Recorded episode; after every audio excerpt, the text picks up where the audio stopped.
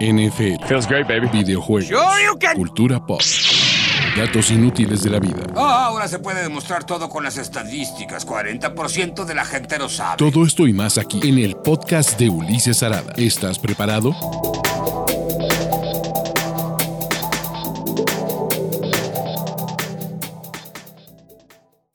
Amigos, ¿cómo están? Bienvenidos a este maravilloso, maravilloso lunes de ganadores y de perdedores y demás en la NFL, ¿no? Estamos listos para reaccionar a todo lo que ocurrió esta semana 14. Como ya saben, mi nombre es Ulises Arada. Quiero agradecerles el tiempo que están aquí para platicar de la NFL y de la vida. Si lo hacen vía YouTube, pues bueno, nada más vamos con ganadores en este pequeño corto. Si lo hacen Twitch, vamos con todo el show y de- independientemente también si lo escuchan en su formato podcast favorito. Así que estamos arrancando durísimo. Antes de empezar, pues bueno, agradecerles que estén aquí porque pues la verdad es que su tiempo, su tiempo es importante y su tiempo es valioso y que decidan ustedes compartirlo conmigo es más valioso todavía porque pues la neta es que tendrían muchas opciones diferentes. Pero bueno, Vamos a arrancar con 21 ganadores de la semana 14 de la NFL. Ustedes ya saben cómo funciona este drill. Básicamente son actuaciones memorables, jugadores que pues, la verdad es que se merecen nuestro cariño, nuestro amor, hayan ganado, hayan perdido o hayan hecho hasta el ridículo. Saludos muchachos a todos los que están en este chat, ¿no? Y que, bueno, que disfrutaron o no el Victory Monday. Vamos a ver si el becario hay que darle unos azotones. Y empecemos con el jueves, ¿no? Y empecemos con Dalvin Cook, porque Dalvin Cook, independientemente de la lesión que sufrió, pues eh, tuvo la mejor actuación individual en contra de una defensiva de los Steelers en la era Mike Tomlin. Punto. Vamos a ponerlo como es eso.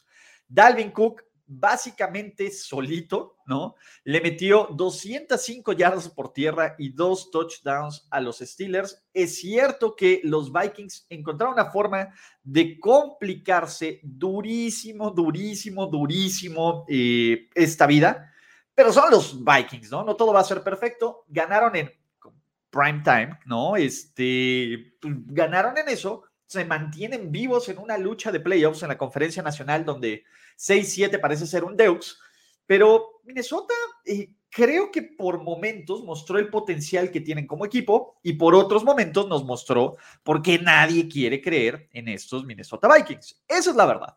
Yo creo que, eh, yo creo que estos Minnesota Vikings también tienen serios problemas eh, a la defensiva y serias formas de, cerrar el balón, pero cuando Dalvin Cook está en este equipo es un mucho mejor roster y yo sí quiero creer que habrá cosas chingonas. Eh, otro ganador, Mikal Walker. Ustedes dirán, ¿who the fuck es Mikal Walker? Mikal Walker es el linebacker de nuestros queridísimos Atlanta Falcons que tuvo la jugada que rompió por completo, por completo a los Carolina Panthers. Básicamente su única intervención en este partido fue un pick six de 66 yardas sobre Cam Newton, pero esto desató, esto desató eh, una enorme cantidad de caos en la ofensiva de los, de los Panthers y una sensación de, bueno, pongo a no sirve, pongo a PJ Walker, es peor, regreso acá y se vuelve un descagadero espectacular, ¿no? Lo cual, pues siempre es bonito ver ese caos, excepto que ustedes le vayan a los súper imbatibles Carolina Panthers, pero Michael Walker, ahí está. Y el tema aquí, y también es sorprendente, es que los Atlanta Falcons tienen posibilidades, y maldita sea, porque la vida es increíble, de meterse a los playoffs. Son otro equipo más de la conferencia nacional que tiene al menos seis victorias, que está buscando amarrar ese séptimo lugar de wildcard que se ve súper pinche, súper, súper, súper pinche, ¿no? Pero eh, pues, es parte, es parte del show, muchachos. Como parte del show es ver jugar a Miles Garrett. Dios mío, yo sé que está jugando contra Alejandro Villanueva, que básicamente Alejandro Villanueva vive en la sección perpetua de perdedores de la semana de la NFL, pero ma, qué cosa, ma, qué cosa con eh, pues básicamente lo que hace Miles Garrett semana a semana. La jugada que te hace, donde corre brutalmente, hace el sack, él mismo recupera el fumble y anota, es una de las razones por las que no puedo descartar a los Cleveland Browns. Me parece que eh, Cleveland, eh, Cleveland hizo lo que tenía que hacer por tres cuartos y después vino el colapso. O sea, pinches Browns. Y es parte de lo que ocurrió durante esta semana. Parecía que íbamos a tener juegos dominantes que al final se cerraron, pero los equipos que intentaron regresar no lo lograron por completo y valió madres. Entonces, eh, la verdad es que Miles Garrett, eh, sinceramente, es un güey que yo entre más lo veo, más difícil es que no te caiga bien, independientemente el historial o no que tenga contra los Steelers, que es, lo único que le ha pasado mal.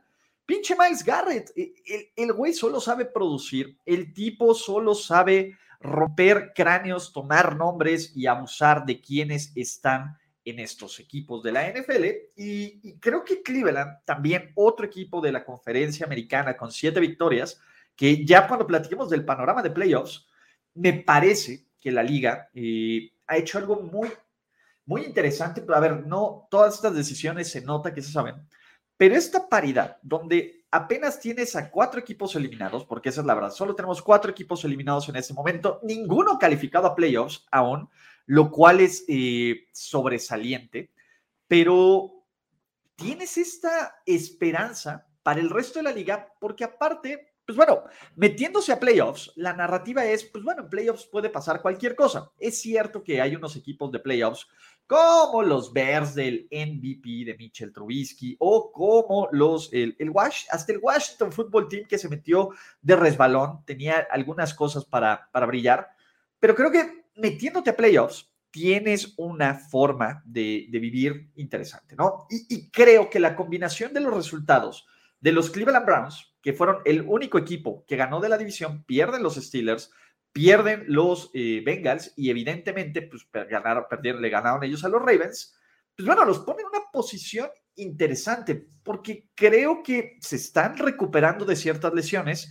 Evidentemente Baker Mayfield es Baker Mayfield y uno no puede creer o confiar o, eh, o, o decir, no mames, mi chingón Baker Mayfield nos va a llevar a la tierra prometida. No, pero cuando tienes el resto de las piezas, un ataque terrestre que si bien enfrentó a la mejor defensiva por tierra, pues medio lo hizo, una defensa que tiene playmakers, hasta ya debe un clown y maldita sea hizo las jugadas, pues bueno, van a estar bien las cosas en Cleveland Brown.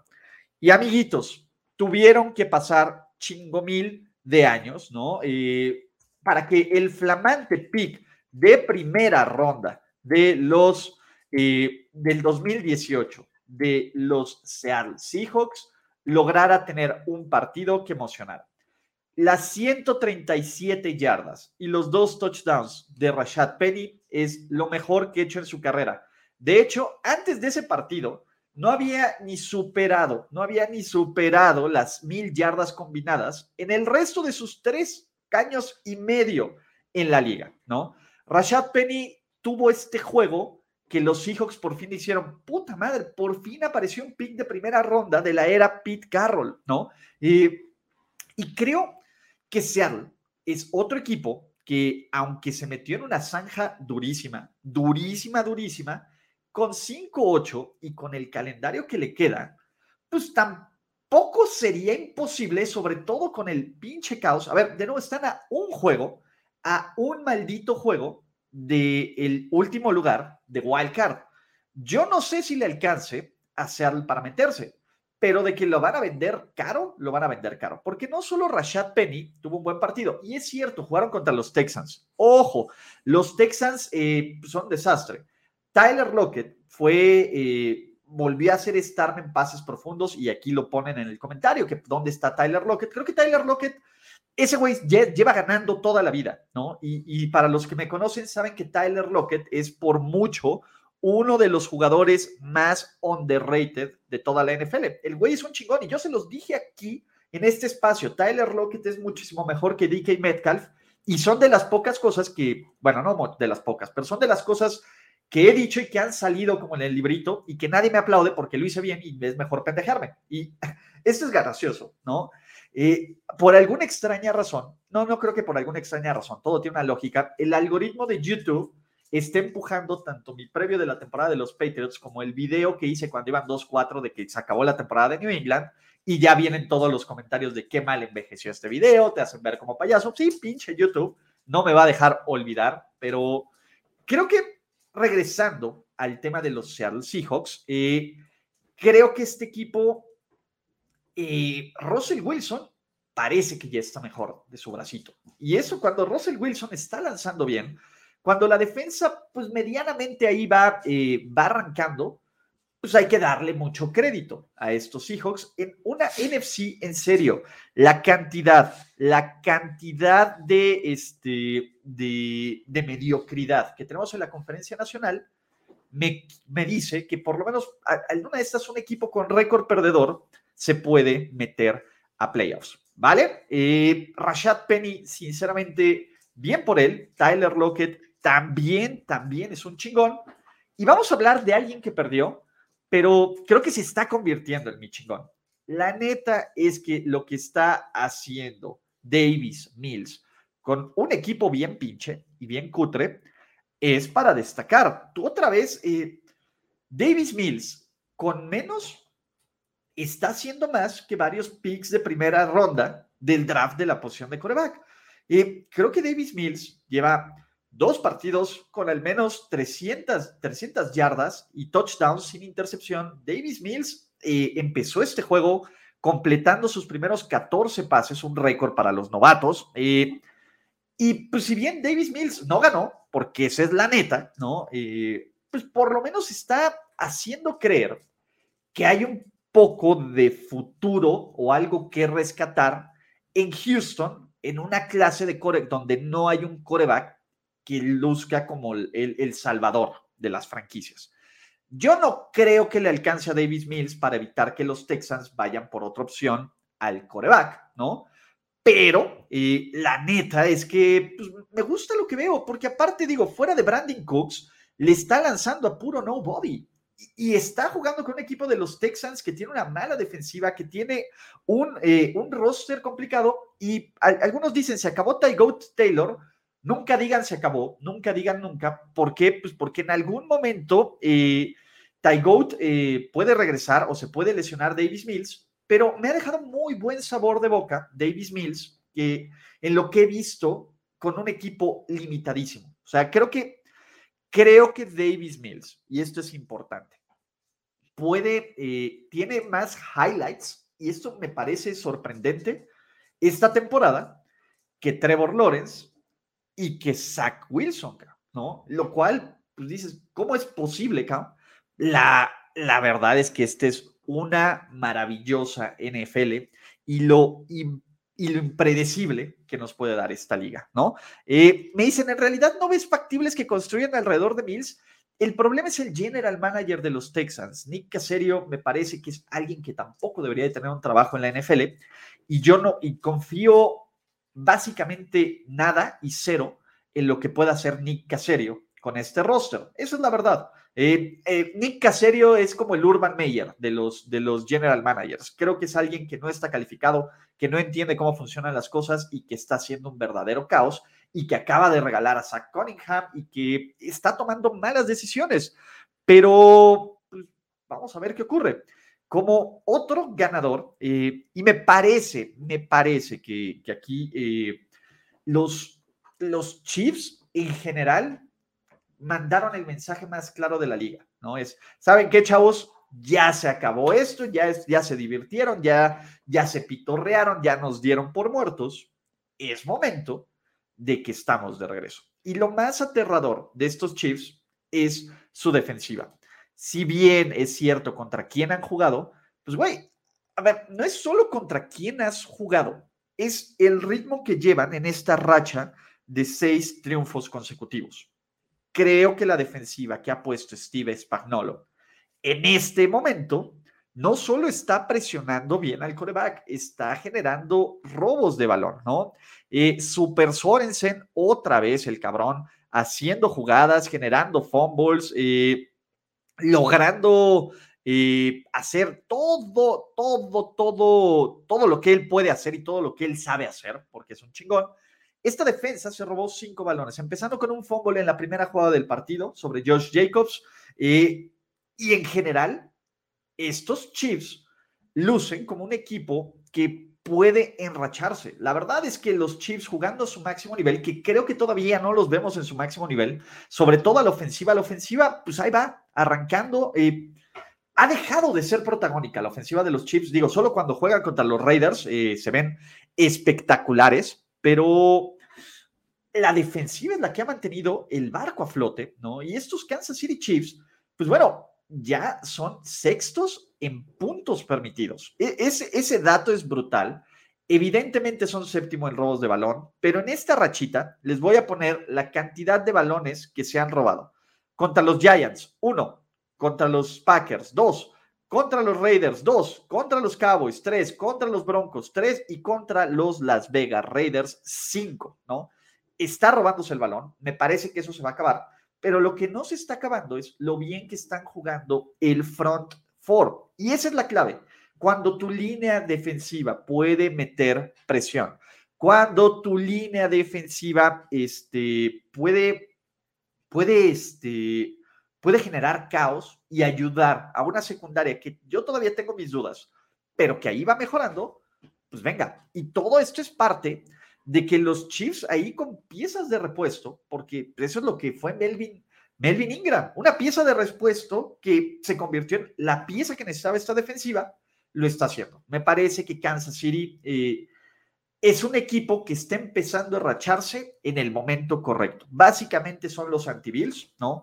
Y, va a ser una de las cosas que vamos a hablar o en otros videos o, en, eh, o más adelante, si ustedes se quedan en Twitch o como podcast, de cómo ha cambiado el panorama que teníamos después de la semana 7 al panorama que tenemos en este momento al final de la semana 14, lo cual es eh, pues espectacular, ¿no? Rumbo a la semana 15. Básicamente es, pues oye, eh, ¿qué ha pasado aquí, ¿no? Y otra cosa que, me gusta, eh, hablando de los ganadores, es el ataque terrestre de los Saints. Se nota cuando Alvin Camara está de regreso. Se nota cuando la línea ofensiva de New Orleans está sana y se nota, ¿por qué? Pues porque básicamente los Saints por fin dejaron de sangrar. Los New Orleans Saints era un equipo que se estaba metiendo en una racha, les voy a decir, de cinco derrotas al hilo. Después de ese magnífico triunfo de Tampa Bay, en donde vimos bailar a James Winston en muletas, este equipo no había ganado. Este equipo no sabía lo que era conseguir una victoria y evidentemente fue por lesiones en la línea ofensiva, por la ausencia de Camara, por Trevor Simian, ¿no? Y a pesar de que no tienen coreback, y eso creo que es más que evidente porque Tyson Hill, el coreback, pues sigue siendo un verdadero fraude. Ese es el punto. A ver, Tyson Hill como coreback, 15 de 21, 175 yardas, eh, un par de fumbles, un par de jugadas cutres. Tyson Hill, el corredor, 73 yardas, dos touchdowns. Y Alvin Camara, el corredor, 120 yardas y una anotación y aportándote 145 yardas de ofensiva total. Evidentemente, cuando está eh, Camara, que es uno de los mejores jugadores de la NFL, se nota, se nota completamente. Eh, aquí viene un, un, punto interesante, ¿no? Eh, los Saints, como esta enorme cantidad de equipos que están 6-7, eh, pues la verdad es que tienen eh, la emoción de jugar playoffs. ¿Les alcanzará?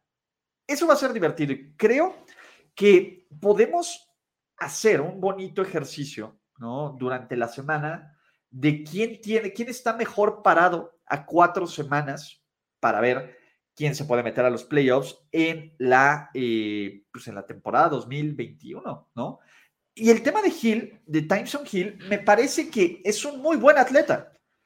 Creo que es un mal coreback. Este, creo que Tyson Hill, cuando corre, cuando tiene estas jugadas por diseño, que son interesantes, pues los Saints funcionan. Pero el eje de este equipo es Alvin Camara y una defensiva que cuando sale conectada puede ser una de las mejores defensivas de toda la NFL la verdad es que a mí me encanta, me encanta este equipo de los Saints eh, y me encantaba con James. sin James creo que le quitas el, cocoro, ¿no? Y, pero bueno, pues, cámara, veremos qué pasa. Y vamos a hablar de la defensiva de los Tennessee Titans. Eh, creo que, eh, pues bueno, ya lo hemos platicado, es, difícil, es difícil sacar un análisis o tener un panorama real cuando enfrentas equipos como los Texans, como los Jets, como los Jaguars, pero pues esto no deja de ser un duelo divisional contra Tennessee, no dejaba de ser un equipo que se había visto decepcionante en contra de los Texans, se había visto decepcionante en contra de, los Patriots, que lucía desangelado, que lucía desahuciado. La semana de descanso llegó justo en el momento, en el momento de, adecuado. Y Mike Bravel lleva un 4-0 después de esta semana de descanso, lo cual lo convierte en un pinche capo, ¿no? ¿Y qué, qué hace esta defensiva? Creo que poco a poco Tennessee va a encontrar la forma de, de recuperar piezas claves. Julio regresó y se notó, aunque, eh, pues bueno, estadísticamente solo fueron cuatro recepciones para 33 yardas, pues bueno, por lo menos alguien estaba más preocupado por otras cosas. Pero la defensiva de los Tennessee Titans fueron cuatro intercepciones a Trevor Lawrence. La verdad es que se vio mal Trevor Lawrence, es probablemente su peor partido. Ocho yardas por tierra a un ataque del genio Urban Meyer. Y en general, en serio, a mí me encanta esta línea defensiva. Jeffrey Simmons de Nico Autry, este, ¿cómo se llama? Harold Landry. Me parece que hay muchísimo talento en este front seven y que de ahí Tennessee cuando en algún momento, en algún momento, eh, pues las cosas mejoren, porque parece que puede regresar de Derrick Henry para los playoffs, porque parece que puede regresar Caleb Farley para los playoffs, porque AJ Brown va a volver en algún momento, pues Tennessee solo va a tener que, que, que arreglar esto. Y ojo, Bien lo dice mi querido Brandon Domínguez Medina en los comentarios, uno de los suscriptores de este, de este canal. Pues bueno, se robaron a Zach Cunningham de los Texans, lo cual también me parece brutalmente maravilloso. Creo que Tennessee también va a volver a rearrancar y si este equipo llega enrachado a los playoffs y llega medianamente sano, abusados, porque a principio de la temporada decíamos, este equipo se ve dominante, llegan las lesiones, medio sobreviven y pues ven. ¿Qué ocurre? En este momento son el 2 de la conferencia americana, esperando que alguien le mete el pie a los New England Patriots para conseguir una eh, ese 1, que aparte, si Tennessee logra tener todos los juegos de playoffs en casa, puta madre, qué cosa, qué cosa. Pero bueno, son estas cuatro semanas de NFL donde se juega tanto y donde la verdad es que nos apasiona y, nos hace brutalmente emocionarnos. Antes de seguir con los ganadores de la semana, si ustedes están viendo este video en YouTube, les digo, denle like y activen sus notificaciones de este video. Y si pueden unirse a esta comunidad, ¿no? Si quieren apoyar el contenido que se hace, si quieren eh, más contenido de NFL, porque habrá contenido exclusivo para suscriptores, consideren la opción de unirse, está aquí abajo. Pero lo más importante, denle like compartan con sus amigos para los que están en Twitch, para los que están en otros canales como el podcast, suscríbanse, dejen sus reviews, si tienen una membresía de Amazon Prime, consideren o si no, no, suscribirse también este canal. Y vamos a continuar con el resto de los ganadores, muchachos. ¿Por qué? Porque tenemos que poner a Micah Parsons. Ustedes creían, ustedes creían que no iba a poner a Micah Parsons. Madre, madre mía, el partido que se dio Micah Parsons la temporada que está dando Micah Parsons y en general, si alguien le tiene que agradecer a Micah Parsons es, eh, es Mike McCarthy que le salvó el trasero. Porque eso fue lo que ocurrió. La defensiva de Dallas salió a jugar. Punto. E, esta defensiva salió a tomar nombres. Micah Parsons, en donde lo metan en el terreno del juego, es una bestia el cabrón. Para presionar el coreback, para taclear en cobertura, de milagro, de milagro, de milagro, de milagro, eh, Micah Parsons no se llevó una intercepción y el tipo está en todos lados. Creo que lo mejor, y, y suena un poco injusto, pero lo mejor que le pudo pasar a Dallas fue que con la lesión de DeMarcus Lawrence, Dan Quinn pudo experimentar con Micah Parsons en diferentes posiciones. Y acuérdense de ese juego contra los Chargers. Ojo, eh, acuérdense de ese juego contra los Chargers donde lo empiezan a alinear como, tag, como defensive end y empieza a generar caos. Ese es el momento donde, eh, donde los Cowboys descubren la versatilidad y el pedazo de atleta que es este linebacker, que bien lo dicen en los comentarios, luce como uno de los robos del draft NFL 2021. Los Cowboys, pues venga, la defensa notó, presionaron a los dos corebacks que estuvieron de, del Washington Football Team, robaron balones y ojo, soltaron, soltaron más. Y yo creo que, ojo, el mérito no solo es de Parsons, me parece que Dan Quinn ha encontrado una pieza, un híbrido, ojo, con sus proporciones, ¿no? Pero que podría jugar dos roles en unas defensivas de Dan Quinn como en Seattle porque lo puedes poner al centro y puede ser un tipo de como Bobby Wagner de, de, todo el rango y con esta capacidad de cubrir, pero también lo puedes poner como un Michael Bennett, que cada vez que presionaba al coreback lo hacía, lo hacía de forma espectacular, ¿no? Y evidentemente, pues bueno, me parece que el novato defensivo del año ya lo ganó, o sea, ya ese ya lo tiene. Creo que Micah Parsons ya debería estar pensando en que puede ser uno de estos jugadores nominado y que podría ganar jugador defensivo del año como novato y sería el segundo novato en la historia, solo detrás de, de, maldita sea, ¿no? Del verdadero, este, del verdadero el T, ¿no? Del verdadero, este, Lawrence Taylor. La verdad es que, eh, pues sí, Dallas, Dallas les cayó de milagro, Y, creo que Micah Parsons resultó ser la pieza que tal vez Dallas no esperaba, pero es la que necesitan. Esta defensa cuando, cuando está sana, es interesante. Creo que de todas formas los Cowboys siguen teniendo ciertas dudas, pero ante una temporada tan, ¿cómo puedo decirles? Tan extraña. How about the Cowboys, muchachos? ¿Vale? No. ¿Qué más tenemos? Eh, el, el punch de corredores de los Broncos, ¿no? Tanto Javonte Williams como Melvin Gordon tuvieron un juegazo, ¿no? Los Broncos básicamente corrieron por encima de los Detroit Lions, aunque en algún momento esto estuvo medianamente cerrado. Denver tuvo 184 yardas por tierra y Teddy B solo lanzó 25 pases. Muchachos, ese es el número mágico. Cuando tu coreback lanza menos de 25 pases, generalmente vas a ganar, excepto que sea un partido como el que vimos en Monday Night Football la temporada, la semana pasada. Pero en general, Denver, ahí va, luchoneando, luchoneando, muchachos, ¿no? Eh, va a ser interesante cómo, cómo utilizan estos Broncos a estos corredores, pero la clave de este equipo en Denver es darle el maldito balón a sus playmakers. Y los playmakers eh, no es Teddy esa es la bronca, esa es la bronca, ¿no? Y creo que Melvin Gordon todavía eh, tiene también en el gas a mí lo que me preocupa son los fumbles, pero pues bueno, ¿no? Y sobre todo porque este güey tiene la capacidad de soltar el balón en los peores momentos posibles. Pero, pues, Javonte Williams, a quien llaman Puki, ¿no? Que, que, de nuevo va a ser mi rant de cada semana cuando hable de Puki. Eh, está resultando ser un gran pick del draft, A, mí era el corredor que más me gustaba, más que Najee, más que ellos, y creo que llegó a una situación mejor que la de Najee. Entonces, eh, Uf, eh, ahora, eh, ¿qué más tenemos? No?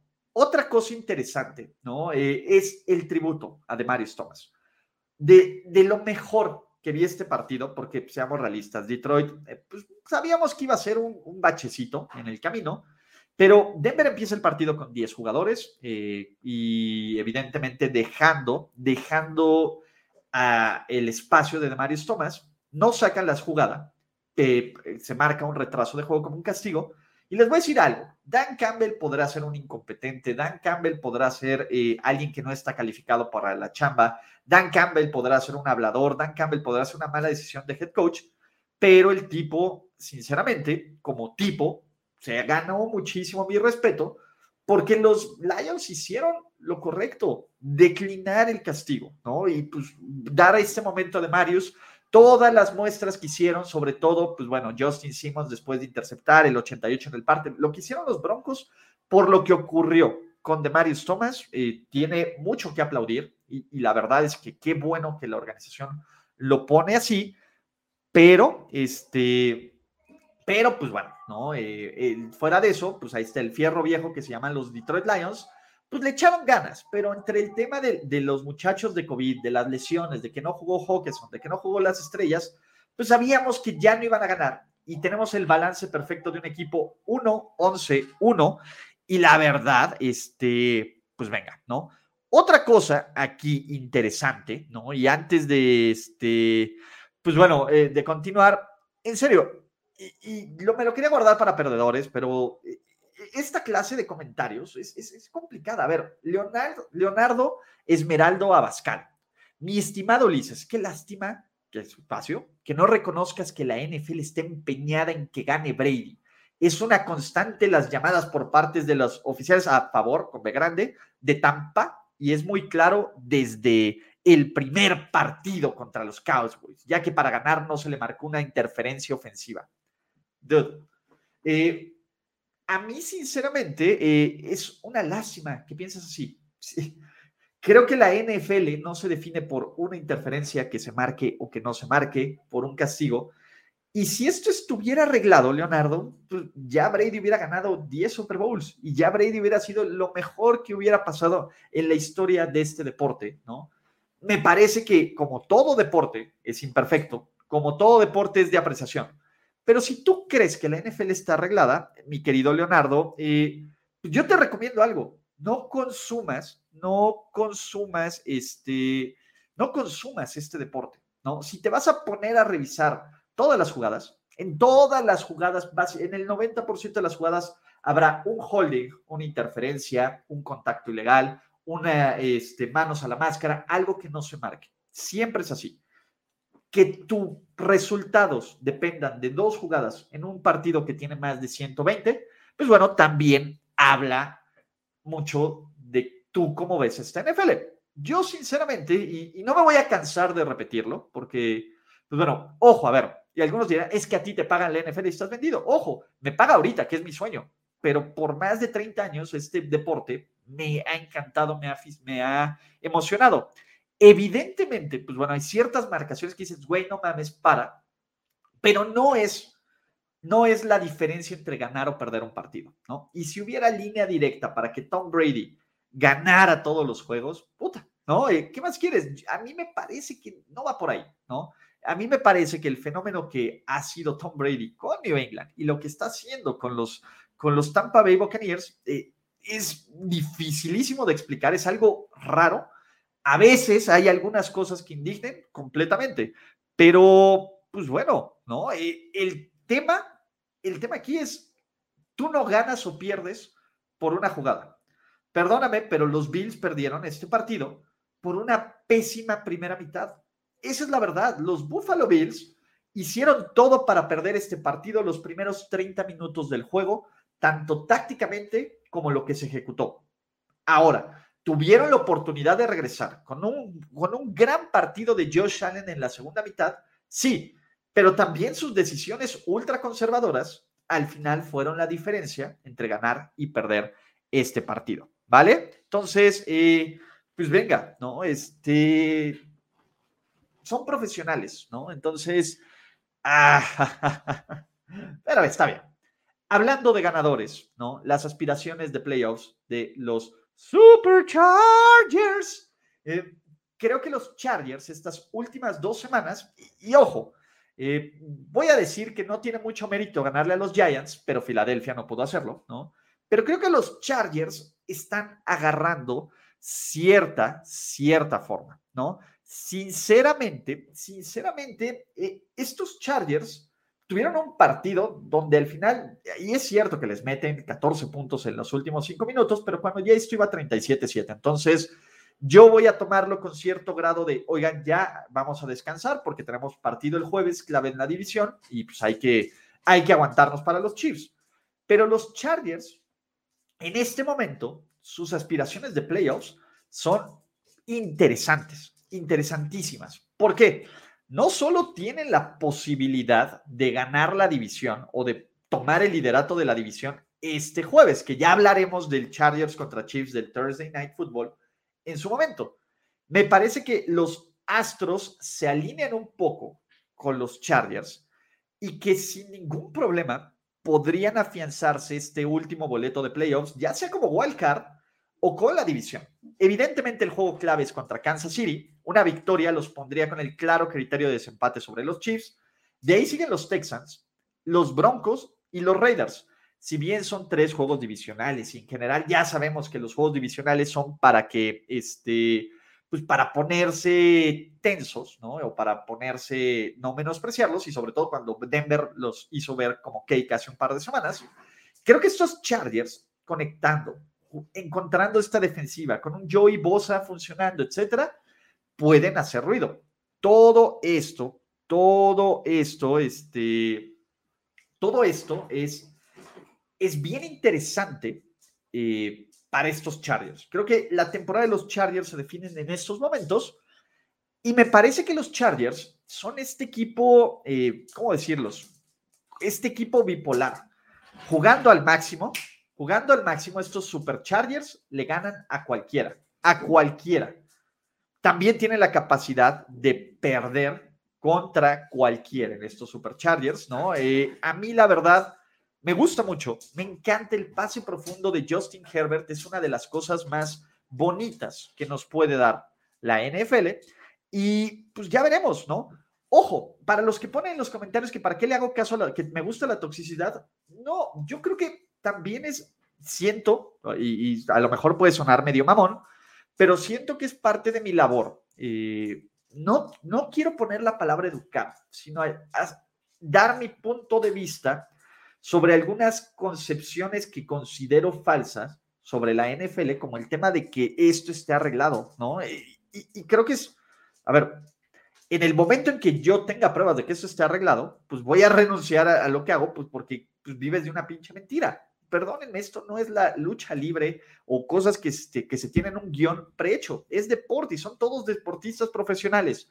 Yo, yo me parece que sería bien chingón coordinar Imagínense, coordinar lo que hacen 24, eh, 22 cabrones en el terreno de juego durante tres horas sin que nadie falle para que salga tan coreografiadamente perfecto como en la NFL. ¿Vale? Pero eh, el punto ese. Los Chargers sus aspiraciones de playoffs me encantan. Y vamos a hablar de tres ganadores del mismo partido: Jimmy, George y Nick. Evidentemente, Jimmy es por Jimmy Garoppolo, que fuera que fuera, que fuera, eh, fuera de una jugada que debieron de interceptarle al cabrón. Debió de haber tirado, tirado una intercepción que podría haber sido eh, el acabose de los San Francisco 49ers. Me parece que Jimmy Garoppolo y sobre todo Jimmy Garoppolo en las últimas dos series ofensivas, cuando pone eh, en posición de darle la vuelta y que se falle el partido, la patada de Robbie Gould, y el último drive, donde termina en zona de anotación, lo hace, eh, lo hace de una forma increíble. Ojo, George Kittle es un chingón. Creo que eh, también ya me, me estresa un poco ponerlo cada semana, pero es que cada semana el güey la está rompiendo. 13 recepciones, 151 yardas, una anotación, ¿no? y atrapada tras atrapada tras atrapada.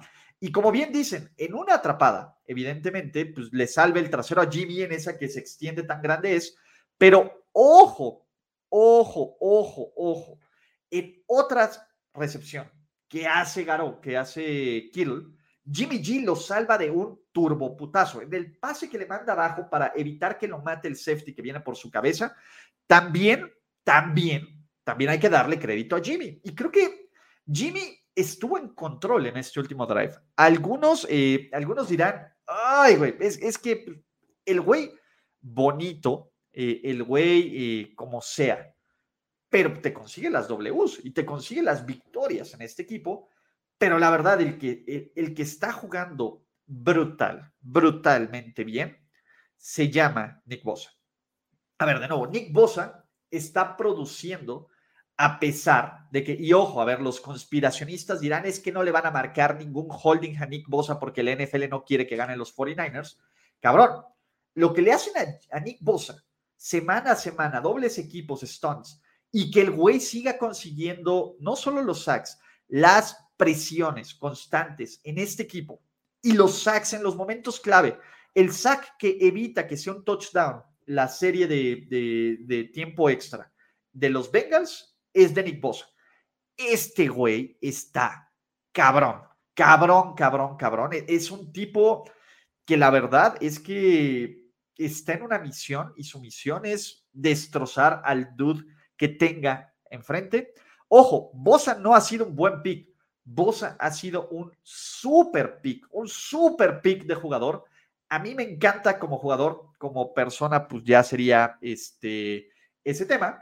Pero Ojo, en una de esas le deberían de dar el jugador regreso del año a Nick Bosa. No mames lo bien que está jugando. Y Nick Bosa lleva jugando bien todo el maldito año. Dak Prescott ha tenido altas y bajas. Yo sé que a los corebacks les encanta darle todo el amor, pero yo ahorita, dependiendo de cómo se cierre la temporada, se lo daría a Nick Bosa. Porque, ojo, si en algún momento se llegan a enfrentar los 49ers contra los Cowboys en playoffs, yo creo que los 49ers ahorita, ahorita le ganarían a estos Cowboys. Pero, pues bueno, eso es lo que creo.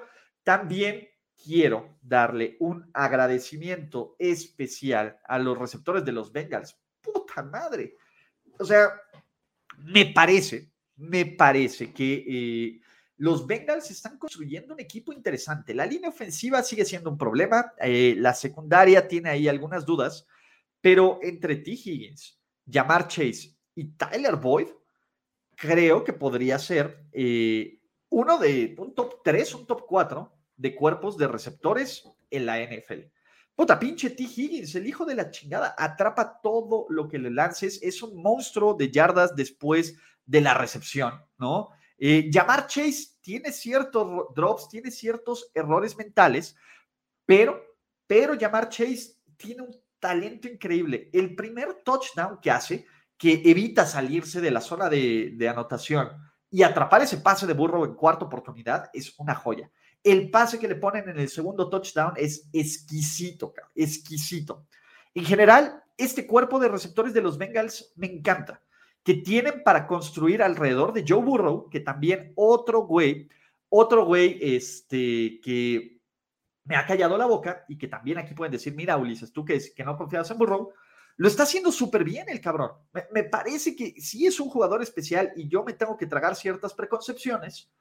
¿Qué necesita hacer ahora Cincinnati, que bueno, todavía tiene aspiraciones de playoffs? Proteger este cabrón, ¿vale? Eh, otro ganador de esta semana, eh, y pues venga, muchachos, Thomas Edward Patrick Brady.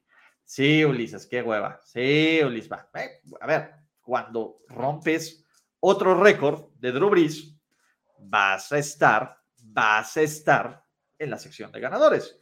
Cuando eres el primer tipo en toda la temporada en lanzarle más de 300 yardas a la defensiva de los Bills, vas a estar en mi sección de ganadores.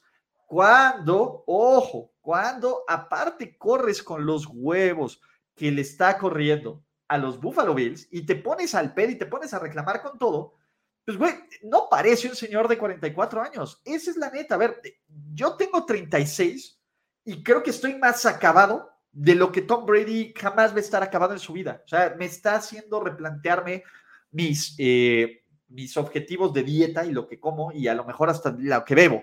Pero sí, viene el hombre de Cromañón. Pero ¿cómo no ser el hombre de Cromañón contra un tipo de Brady que por momentos se ve brutal, el cabrón. O sea, ese es el punto. Lo ayude, y con todas las comillas de la del mundo, la NFL o no, cabrón, si este güey no se deja ayudarse con este tipo de situaciones y si este güey no ejecutara, pues nada serviría para que todos los astros y las conspiraciones de Roger Goodell y los 32 dueños de la NFL para hacer esto el, el espectáculo más arreglado de la vida funcione. Y ese es el punto. Me parece que los Tampa Bay Buccaneers están en un momento donde, si bien hay cosas que ajustar, la primera mitad de Tampa Bay es para asustar al resto de la NFL. Y creo que cuando Tampa Bay decide dejar de jugar con la comida, dices it's over, ¿vale? Obviamente el récord de 33-3 contra los Buffalo Bills eh, es, es algo que los fans de los Bills sí deben decir, puta madre, ya para, pero venga, ¿no? Eh, hablando de otros ganadores, Aaron Rodgers y su clon. No mames, el, el clon de Aaron Rodgers es una de las cosas más maravillosas, más maravillosas que yo he visto en mi vida. ¿no? Si no lo han visto, échenle un ojo a mi Twitter, ahí hay un video, el cabrón está increíble. Eh, Aaron Rodgers, de verdad, pues también salió en plan, vamos a partir madres, tomar nombres y destrozar a lo que queda de la defensiva de los Green Bay Packers. Pues bueno, así, con, con la mano en la cintura, cabrón. 341 yardas, 4 touchdowns, 141.1 de QB rating. Los Packers, de nuevo, se ven como un equipo que está esperando refuerzos para, para eh, pues hacer este last dance, ¿no?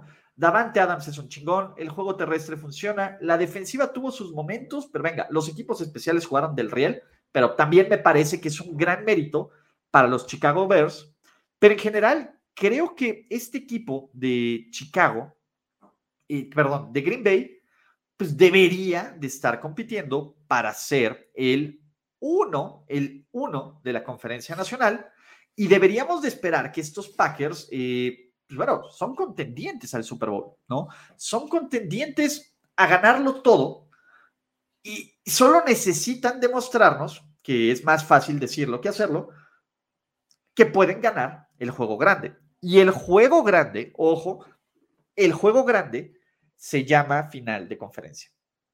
Green Bay eh, ha hecho cosas muy bien a lo largo de esta temporada, ¿no? Por ejemplo, aquí dice Iker Serega que me preocupa que la línea ofensiva, me parece si hay un equipo que ha sabido darle la vuelta a las lesiones, fuera de la pendejada de Aaron Rodgers, ¿no? Han sido los Packers. Pierden a Jair Alexander y aquí está Rasul Douglas haciendo, convirtiéndose en este cornerback que Kevin King nunca pudo ser. Eh, Sadarius Smith no está, encuentran otra forma de fabricar pass rush. La línea ofensiva con todas las bajas, pinche Rogers le vale un pepino y sigue lanzando y siguen corriendo bien. Creo que estos Packers, y, esto es crédito, uno, del talento que tienen, de Matt LaFleur, del esquema, incluso de la forma en la que seleccionan, este, pues la verdad es que lo están haciendo bastante bien. Ahora, los Packers que están esperando un pequeño descalabro de los Arizona Cardinals para, para hacer esto. Pero pues, vamos a ver qué ocurre, ¿no? Y, sé que los fans de los Packers eh, quieren recibir amor y tengan todo el amor de temporada regular, güey, son el equipo de temporada regular. También, pues bueno, a lo largo de esta década han construido una serie de escepticismo, sobre todo por su récord en la final de conferencia. Pero bueno, bien, entonces eh, una mención de honor a los equipos especiales de los Chicago Bears. La neta es que estos equipos especiales se super rifaron, no solo por el regreso de, despejo, de despeje de Grant, generaron eh, pues también ahí eh, un par de fumbles. Lástima el castigo en este, ¿cómo se llama? En, en este fumble que tiene Rogers, que pues que la verdad es que sí está del nabo, ¿no? Lástima ese castigo que hubiera puesto interesante el partido, pero hasta recuperar una patada corta, ¿no? Cairito Santos eh, hizo su chamba conectando goles de campo.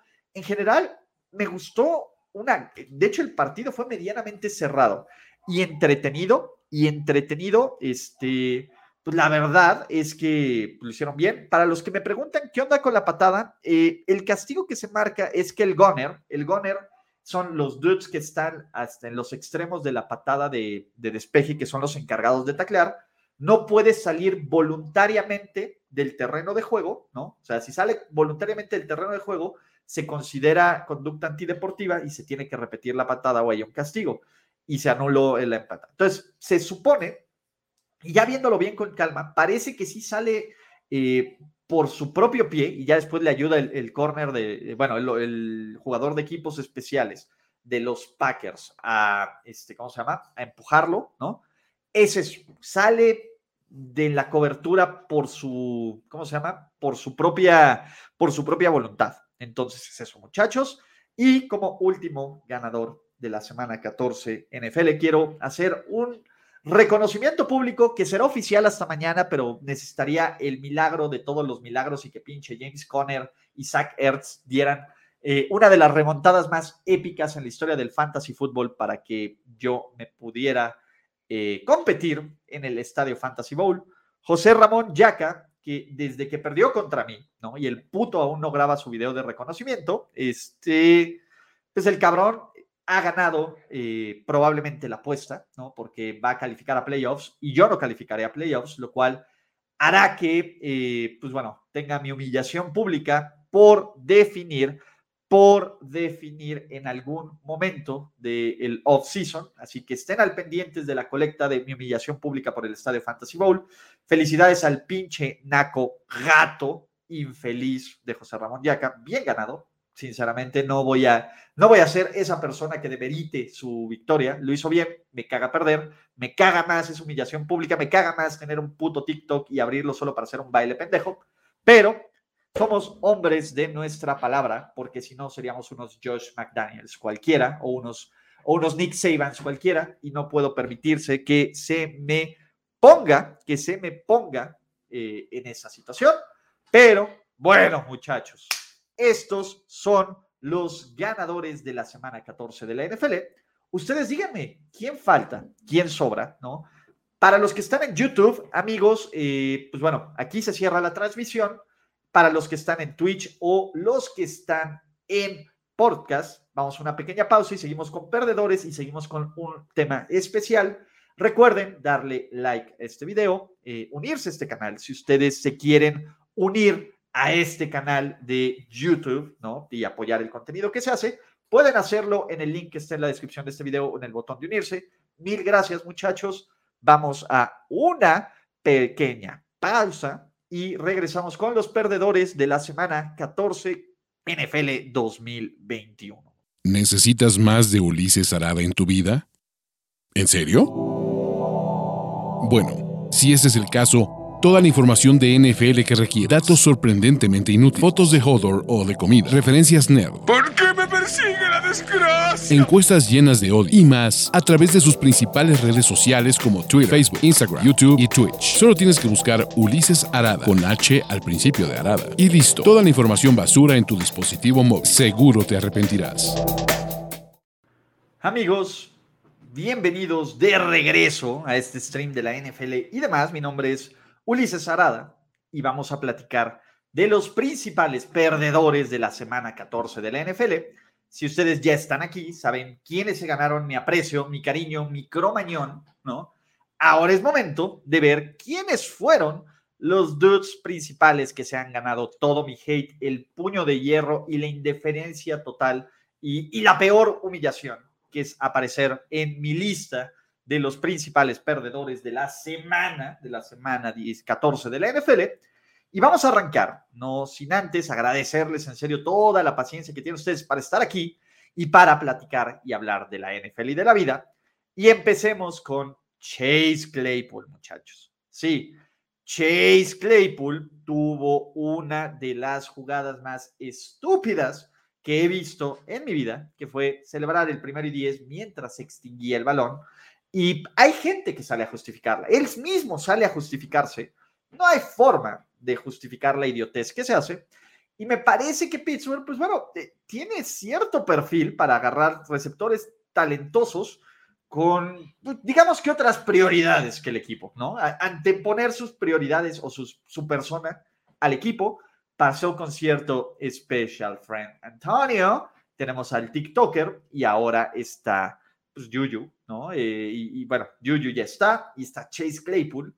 Y el tema aquí es, eh, pues bueno, creo que es un grave error de concentración, pero te habla muy bien de estos Steelers. Me parece que, pues bueno, Chase Claypool que pide que pongan música en los entrenamientos y todo esto, pues es un güey que está más enfocado en pasársela bien que en cumplir su chamba, y su chamba es ayudar a los Steelers a ganar partidos y no lo está haciendo. El talento lo tiene. A mí me parece que es un muy buen receptor 2. Creo que Pittsburgh tiene, eh, es el chingón ahí. Pero eh, el tema aquí es, eh, pues, ah, güey, vas a, vas a hacer toda esta popularidad, todo esto eh, toda esta gloria, estos halagos, van a venir como resultado de ser tu chamba, ¿no? Si los tienes que pedir, si los tienes que exigir, si tienes que decirle a esto, mírenme, soy súper chingón, no va a funcionar. Por lo menos, por lo menos eso es lo que yo creo, ¿vale? y ¿Se puede corregir? Por supuesto, a ver, Chase Claypool es un chavito en, este punto, a ver, es un chavito que está en sus primeros 20, que, eh, pues bueno, eh, todo mundo lo empezó a mamar incluso como novato ofensivo del año, aunque no terminó ganándolo, eh, y que se volvió famoso y que es un muy buen jugador de NFL, pues se le subió un poquito. Obviamente, pues no ha hecho algún idiotez como no pagarle al chef que se sabe sus secretos, pero ojalá y esto sea el punto donde diga, ok, porque a todos nos caen en la vida, ¿no? Hice una pendejada y nos caen ciertos 20. Ojalá y este sea uno de los 20 que le caiga a nuestro querido Chase Claypool para ver qué onda con la vida y con lo demás.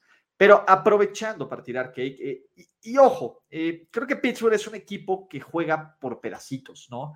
Y creo que parte del regreso de Pittsburgh, uno, se debe a Vikings, pero dos, también se debe a que pues, le echaron un poco de huevitos.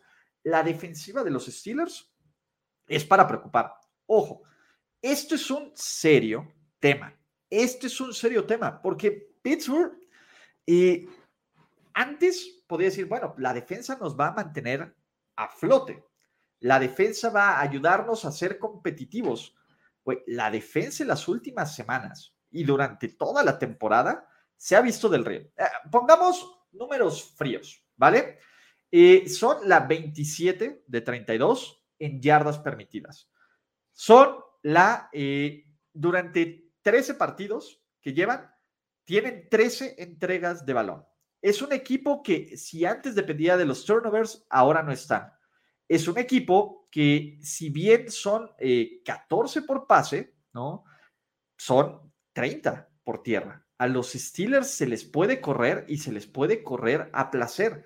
Permiten cinco yardas por acarreo, algo impensable en una defensiva de los Steelers que debe ser el orgullo de esto, ¿no?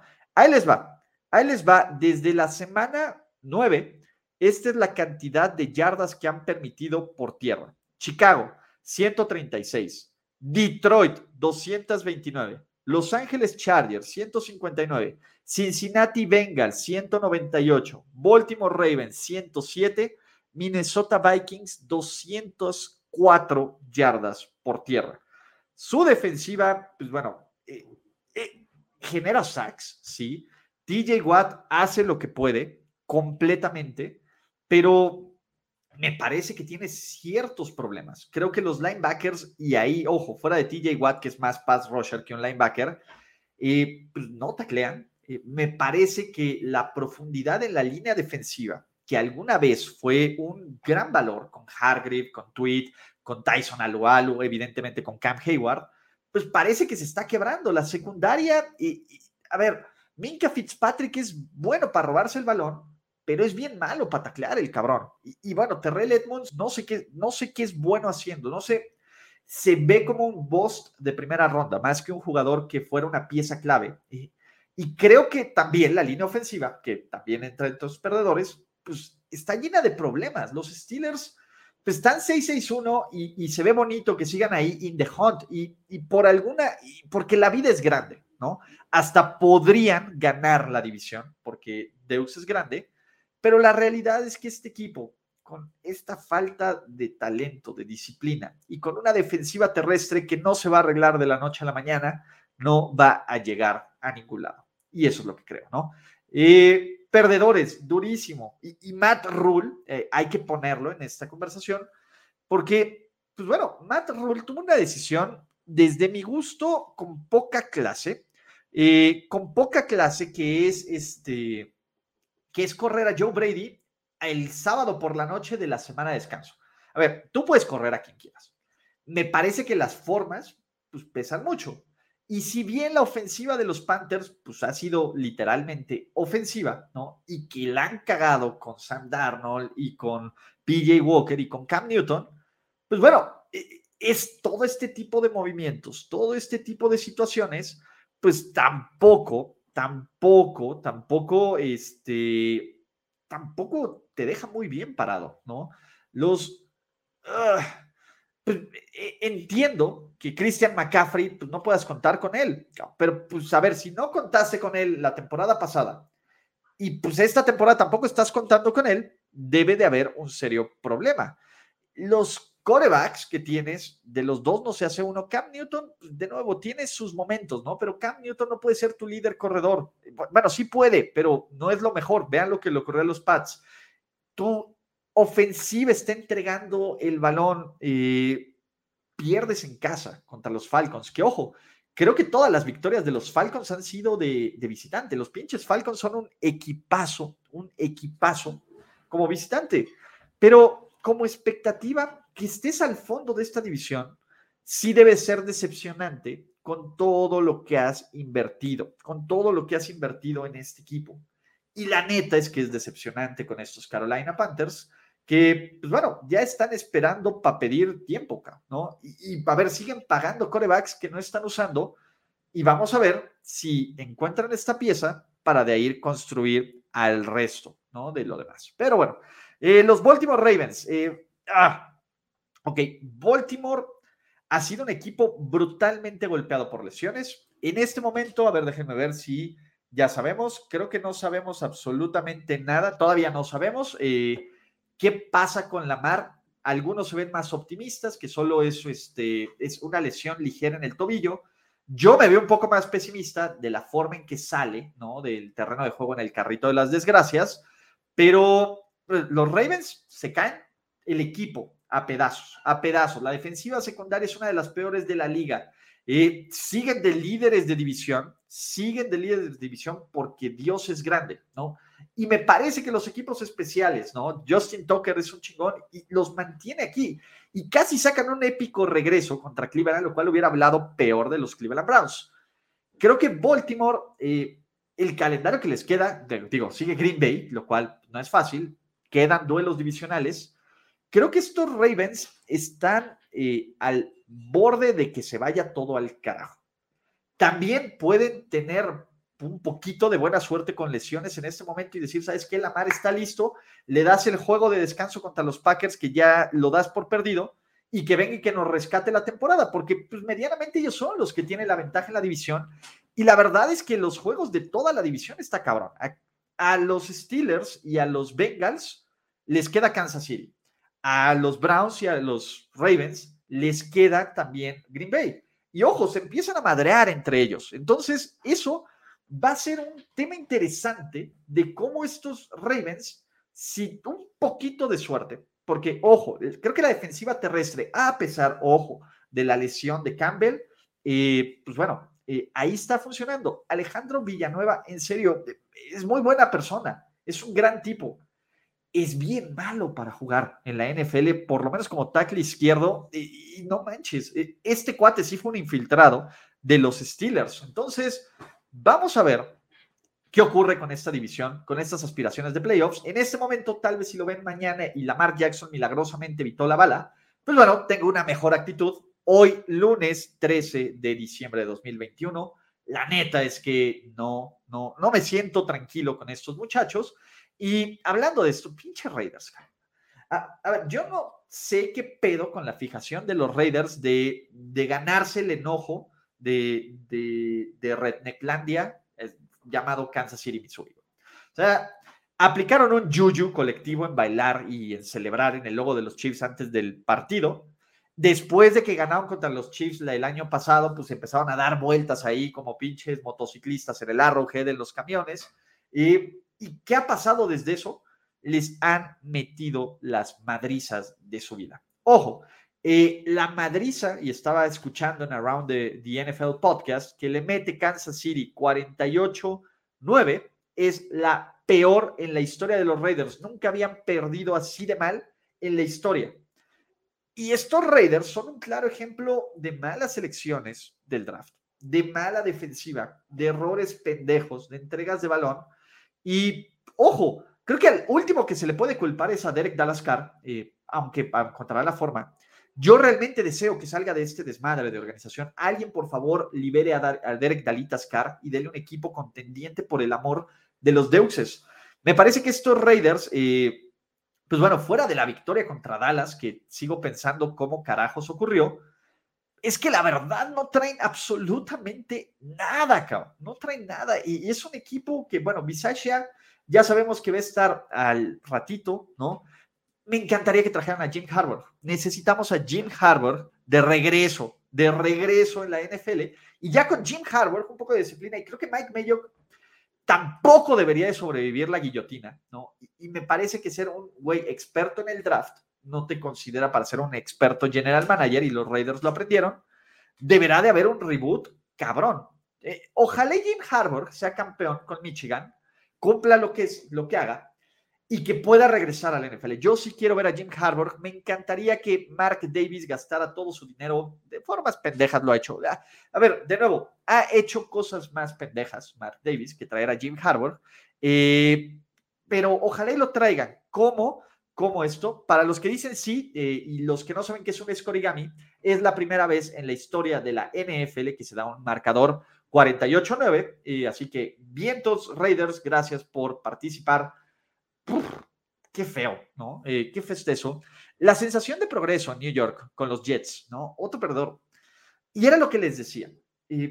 Es bien difícil en Nueva York ver lo que está ocurriendo, no solo con la defensiva, sino con, con Zach Wilson, cabrón. Zach Wilson eh, tuvo momentos donde se vio perdido el cabrón. Literalmente se veía como, como, el, como el venado antes de que llegue la troca a atropellarlo así se vio. Y, entiendo que es un novato, entiendo que los Jets son uno de los equipos con menos talento de la liga, pero es difícil ver del otro lado a Davis Mills, que por lo menos te muestra algo el cabrón, porque Zach Wilson tuvo 4.8 intentos por yarda de pase. A ver, completó 19 de 42, 202 yardas si esta temporada, Wilson fuera de algunos momentos contra los Titans, ¿no? Este, pues se ve pinche.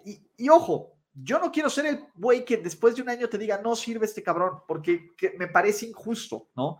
Eh, me parece injusto, pero los Jets parece que están malditos, cabrón. Malditos, malditos de agarrar un coreback, ¿no? No sé qué pase, ¿no? Y, tampoco eh, del otro lado del balón, Robert Sale, entiendo las bajas, cabrón. No puedes, güey, no puedes ser tan pinche y tan cutre todo el tiempo, ¿no?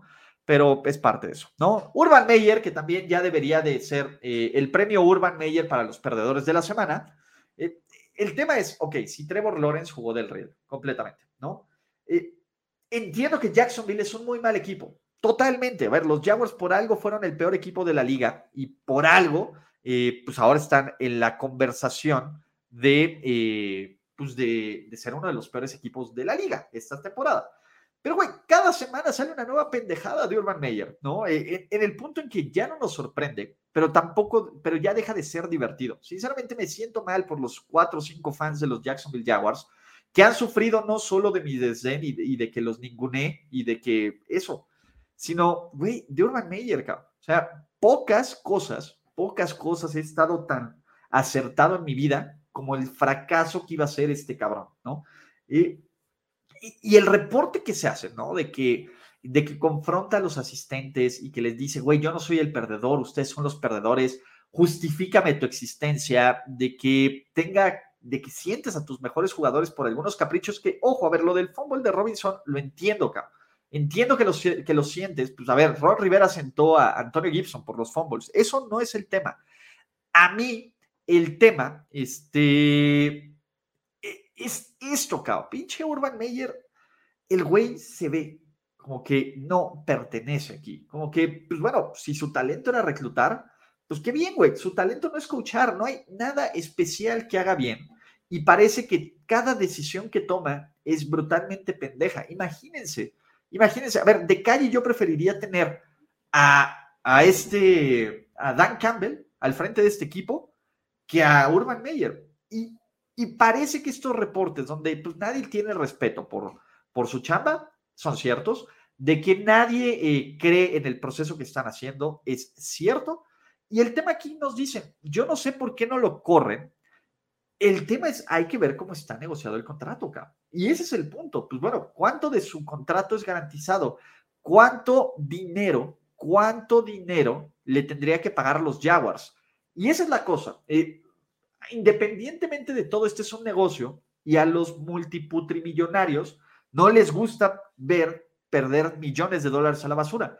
Aunque a la larga la decisión correcta sería decirle a Urban Mayer, gracias y pues regrésate a hablar de lo que hables, ¿no? Pues también pues, es tu cochino dinero. Quieres, quieres tener la intención de que en algún momento esto va a funcionar. Creo que eh, no va a ser el último escándalo de Urban Meyer ni de los Jaguars que escucharemos antes de que se termine la temporada. Y pues ese es el punto, ¿no? Pues cuando ni siquiera tú puedes tomar responsabilidades por lo que es tu chamba, habla mucho de la persona. Y, ese es el punto. A mí Urban Meyer, la persona Urban Meyer nunca me dio esta confianza, pero pues era el capricho de los Jacksonville Jaguars y tengan cuidado con lo que deseas. Madre mía. Y Washington se hundió feo, feo, feo, feo en este partido. Las entregas de balón fueron la clave para que Washington pues, no pudiera mantenerse en este partido. Fueron cuatro, pero sin problemas pudieron ser siete, entre Heineke con las intercepciones y los fumbles. Y al final, cuando Washington todavía podía hacer la remontada, el fumble de Allen pues, simplemente terminó. La protección del balón del Washington Football Team fue terrible. Y aunque en este momento, en este momento, eh, pues bueno, todavía pueden calificar a playoffs, porque esa es la verdad. Eh, todavía están en, playoffs en esta semana. Yo creo que Washington aquí se acabó, ¿no? Me parece que este equipo, y uno, las lesiones son graves, porque esa es la verdad, o sea, han perdido mucho talento. Dos, pues bueno, Heineke es divertido, es, es divertido de ver, pero pues tampoco es tan confiable como para decir, sí, güey, ten las llaves del reino y vuélvete loco y diviértete. Y creo que Washington eh, no está en una reconstrucción, pero está en un limbo, ¿no? La línea ofensiva, pues sí, está cutre. Eh, el cuerpo de receptores, pues bueno, salió Terry McLaurin y tuvieron que improvisar ¿no? Y eso es la verdad, creo que Washington estuvo en el partido por cosas que dejó de hacer Dallas y ojo, por cosas que hizo Dak Prescott, que también tiene que estar en este perdedor, porque me dicen, güey, es que a tus muchachos no los tocas ni con el pétalo de una rosa, y que si fulano, a ver, me, pateas a, Josh Allen cuando das el regreso, y no te veo criticando a Dak, y no te veo criticando a Lamar, güey, hay que afrontarlo. Dak Prescott, desde la lesión que sufrió contra los Patriots, no ha jugado bien. Esa es la verdad. Creo que eh, no, yo ya empezaría a preocuparme un poco sobre Dak Prescott. ¿Por qué? Eh, los últimos partidos que ha tenido, ¿no? Los Cowboys, pues básicamente desde que regresó, van 3-3. El juego contra Denver se vio pésimo. El juego contra Kansas City se vio pésimo. El juego contra los Raiders medio lo ajustó al final del encuentro, pero tampoco lo hizo bien. Contra los Saints fue me. Esta semana contra el Washington Football Team, sinceramente, tuvo eh, las dos intercepciones, fueron súper costosas, súper costosas. El pick six le dio toda la vida que necesitaba el Washington Football Team hasta que los pendejos fallaron el punto extra, pero creo no se ve cómodo, no se ve, eh, no se siente cómodo. No sé si la lesión que sufrió en el tobillo revivió algunas de las cosas de la lesión que tuvo el año pasado y tenga este, este temor. Me parece que Dak Prescott en este preciso momento sin el supporting cast, porque sí tampoco está bien, y creo que lo saben, ¿no? A ver, eh, Dallas dice, no, pues solo necesita cansar, a lo mejor sí, no está bien, por eso no tiene más de 45 yardas en el último mes, eh, pues sí están, eh, sí está fea la cosa. Ahora, ¿esto se puede corregir? Yo creo que se puede corregir. A mí me parece que Dak Prescott tiene el talento para corregirlo, pero pues, el tema es Dallas parece que no puede hacer todo bien, excepto con el juego contra Atlanta, que la ofensiva se vea dominante y que la defensa se vea brutalmente bien. Yo ah, sí, sí empiezo a poner mis alertas y, y es increíble, ¿no? Como con un equipo de 9-4 que la siguiente semana podría calificar a playoffs, podemos poner este, algunas dudas, ¿no? Eh, y, podemos prender algún poco de caos, pero sí en este momento con mi querido Dak, yo tengo que decirles, muchachos, y tengo miedo, ¿no? Antes de continuar con más perdedores, ¿no? Eh, quiero hacerles un bonito recordatorio, amigos. Si aún no lo hacen o, si lo están disfrutando en formato podcast, suscríbanse a este podcast y dejen sus reseñas, ¿no? Y compártanlo con todo el mundo. Si están en la transmisión en vivo de Twitch y pueden suscribirse para apoyar este canal, háganlo, los amaría 3000 y apoyan el contenido que hago. Si están en YouTube, no olviden darle like si les gusta este contenido, píquenle en me gusta y consideren en unirse a la comunidad de YouTube que tendrá algunos videos y beneficios exclusivos, muchachos. Así que, eh, pues venga, ¿no? ¿Qué más sigue dentro de los perdedores de la semana 14 de la NFL? Pondría los Lions, pero eh, ya tampoco está padre, ¿no? Eh, eso es el punto, ¿no? Tampoco está padre eh, ver cómo pues, lo de los Lions, güey. O sea, es un equipo que no tiene talento, que le pega las lesiones, que medio lucha. La neta es que, sí, a ver, Dan Campbell no es un buen head coach, pero por lo menos tiene estos cabrones listos para luchar, ¿no? Eh, este, y de ahí, pues la verdad es que, pues pobre Detroit, cabrón, ¿no? Pues, son buenas personas, ¿no? Son malos, pero buenos tipos. E, eso es lo que voy a decir. Son malos, pero buenos tipos, así que, eh, pues venga, Detroit, ya, no voy a decir más por mi querido Jesús Niebla, que no los merece. Eh, ¿Qué otra cosa tenemos? El futuro de los Giants. Puta madre. de los equipos de New York, de los equipos de New York, la verdad es que pues de los dos no se hace uno competitivo. Eh, y, los Giants, pues de nuevo, es cierto que viven de estos bonitos momentos donde ganan Super Bowls, donde eh, a pesar de todos los arreglos, entre comillas, y mañas del NFL, evitan que Tom Brady consiga más anillos de Super Bowl y se coronen, ¿no? Pero lo que hemos visto de los Giants los últimos años, sobre todo en la gestión David Gettleman, está del rey. Y pues es que, sí, no quiero sonar repetitivo, pero ¿qué se puede destacar de estos Giants, no? Saquon Barkley, pues bueno, tiene ahí sus 64 yardas y atrapó un pase de touchdown en tiempo basura contra los suplentes de los Chargers. Eh, Mike Lennon, pues es Mike Lennon, cabrón, y pues es lo que compraste ante una eventual lesión de tu coreback, ¿no? Eh, en general, pues sí, le corrieron 100 yardas a los Chargers, pero ¿quién no le corre 100 yardas a los Chargers? Steelers, ¿no? Pero ese es el punto. A la defensa no se ve piezas, no se ve, o sea, cuando enfrentan un equipo que es brutalmente superior en todos los aspectos, rara vez salen a competir. Y eso es la verdad. Yo no confío en Daniel Jones. Yo no confío en Joe Judge. Joe Judge, discúlpame, pero pues, no. La superofensiva de Freddy Kitchens tampoco está dando resultados. Eh, pues venga, ¿no? Eh, ese es el tema de este equipo, ¿no? Eh, que también está del riel la línea ofensiva de los Cincinnati Bengals, ¿no? ah, jaja. Ya encontramos el error del becario, muchachos. Robert Quinn es de Chicago, así que ignoren ese, ese botoncito de el Washington Football Team. Pero regresando a la línea ofensiva de los perdedores, la línea ofensiva de los Bengals, muchachos. Cincinnati eh, tiene cosas bien valiosas.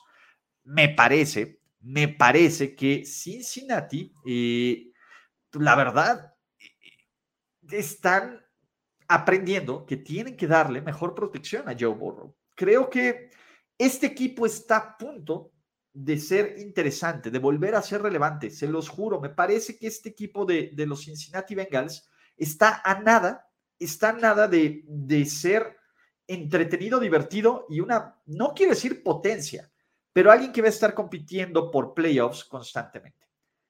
¿Cuál es el tema aquí? Pues, güey, le metieron otra vez una putiza indescriptible a Joe Burrow. Esa es la verdad. A ver, Joe Burrow es buenísimo, pero como diría Greg Williams, ¿no? Cualquier coreback con golpes se afloja. Y si no, vean a Tom Brady en el primer Super Bowl contra los Giants.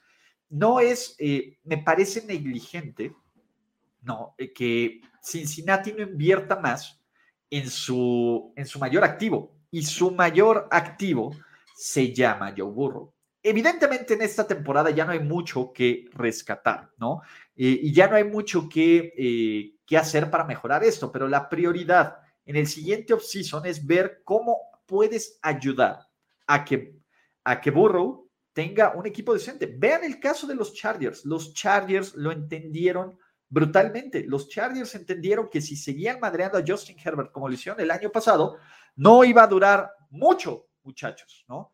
Cincinnati lo vivió. El año pasado se lesionó Burrow. Y entiendo, a ver, llamar Chase fue un muy buen pick del draft. Ahora sí, invierte tus recursos. Por favor, porfis, virgencita, please, virgencita, please, ¿no? Invierte tus recursos en ayudar a nuestro queridísimo Joey Burrow, porque pues no es mala onda, ¿no? Por aquí me preguntan, oye, Yuyu dices, Justin Fields ya superó un juego de más de 200 yardas, sí, lo hizo la semana, eh, el día anoche. Entonces, eh, pues venga, por favor, vengas, ¿no? Eh, otro, otro, otro perdedor, ¿no? Y, también es una constante, pero no hay cualquier, creo que ningún fan de los 49ers en el último cuarto, aún ganando por 40, se sentirían seguros. Madre mía, qué forma, qué pinche forma de complicarse la vida de San Francisco en un juego eh, que tenían dominado acá. Ese es el punto. Y de ahí, entre malas decisiones de play calling, entre pues, también una secundaria que la verdad es que está hecha de piezas de, de, este, de repuesto, pues vamos a ver qué, qué onda, ¿no? Estos 49ers son especialistas en, en, causarle diabetes uh, de, por, por sustos y por caos a sus fans, ¿no? Creo que estos 49ers eh, aún así tienen el potencial de regresar de esto, pero nada va a ser fácil con estos pinches 49ers, ¿no? Ninguna ventaja está segura en las pezuñas, en las pezuñas de Kyle Shanahan. Amigos, eh, creo que va a ser así por mucho tiempo, porque es la NFL, ¿no? Y, también entiendo, ¿no? No puedes madrearte a todos tus rivales constantemente, pero, güey, una pinche semana que los Niners digan, puta, por lo menos aquí no estuvo cabrón, por lo menos aquí no perdí cinco años de vida viendo estos cabrones hacer eh, corajes, ¿vale? Buffalo Bills. Eh, los Buffalo Bills. Y, y ojo, yo he sido muy crítico con los Bills, totalmente, totalmente. Más crítico que el promedio, sí. Les tengo mala fe créanme que no, créanme que no es personal, amigos fans de los Buffalo Bills. Y se los digo, miren, se lo estoy viendo a los ojos, no es personal. Yo solo analizo lo que veo. ¿Y qué veo en los Bills? Un equipo que tenía muchísimas expectativas, y, creo que en parte su furia es por eso, cabrón. O sea, los Bills sentían, sentían que este era su momento que aquí se acaba, puta, por fin ya nos libramos del cabrón de Brady, barrimos a los Pats el año pasado, ganamos la división, nos quedamos en la antesala del, del Super Bowl. Este es nuestro año, tenemos el coreback, tenemos eh, la defensiva, tenemos el head coach, tenemos las piezas y desafortunadamente han descubierto que ni es el año, ni se libraron de los Pats y, y que a pesar de que Josh Allen tiene muy buenos momentos, es un cuate que no puede ser. A ver, Josh Allen no conoce puntos medios, el cabrón. Y ese es el punto. Eh, Josh Allen tiene momentos brillantes donde luce como un MVP. Y la segunda mitad del partido es brillante de Josh Allen. Josh Allen tiene momentos donde luce completamente perdido. Y, e históricamente, Josh Allen en los juegos cerrados no suele, no suele eh, no suele dar esos resultados, Y está bien, entiendo que la línea ofensiva es una mugre, entiendo que la defensa tuvo una de sus peores actuaciones de la temporada, entiendo muchas cosas, pero como equipo, estos Bills son, eh, son, no quiero decir un espejismo, pero sí son una decepción. Punto. Para las expectativas que se tenían, yo esperaba que ganaran la división caminando algo que pues, están a una derrota contra los Pats de evitar que ocurra. Y eso es un tema, cabrón. O sea, que, que, que en un momento de la vida, y ya lo platicaremos en el siguiente bloque, cómo se veía la NFL después de la semana 7 y cómo se ve después de la semana 14, es maravilloso, maravilloso. Entonces, el tema aquí es, eh, a mí me parece que estos Bills, en parte, creo que están rotos de aquí, de la mente, de la mente, ¿no?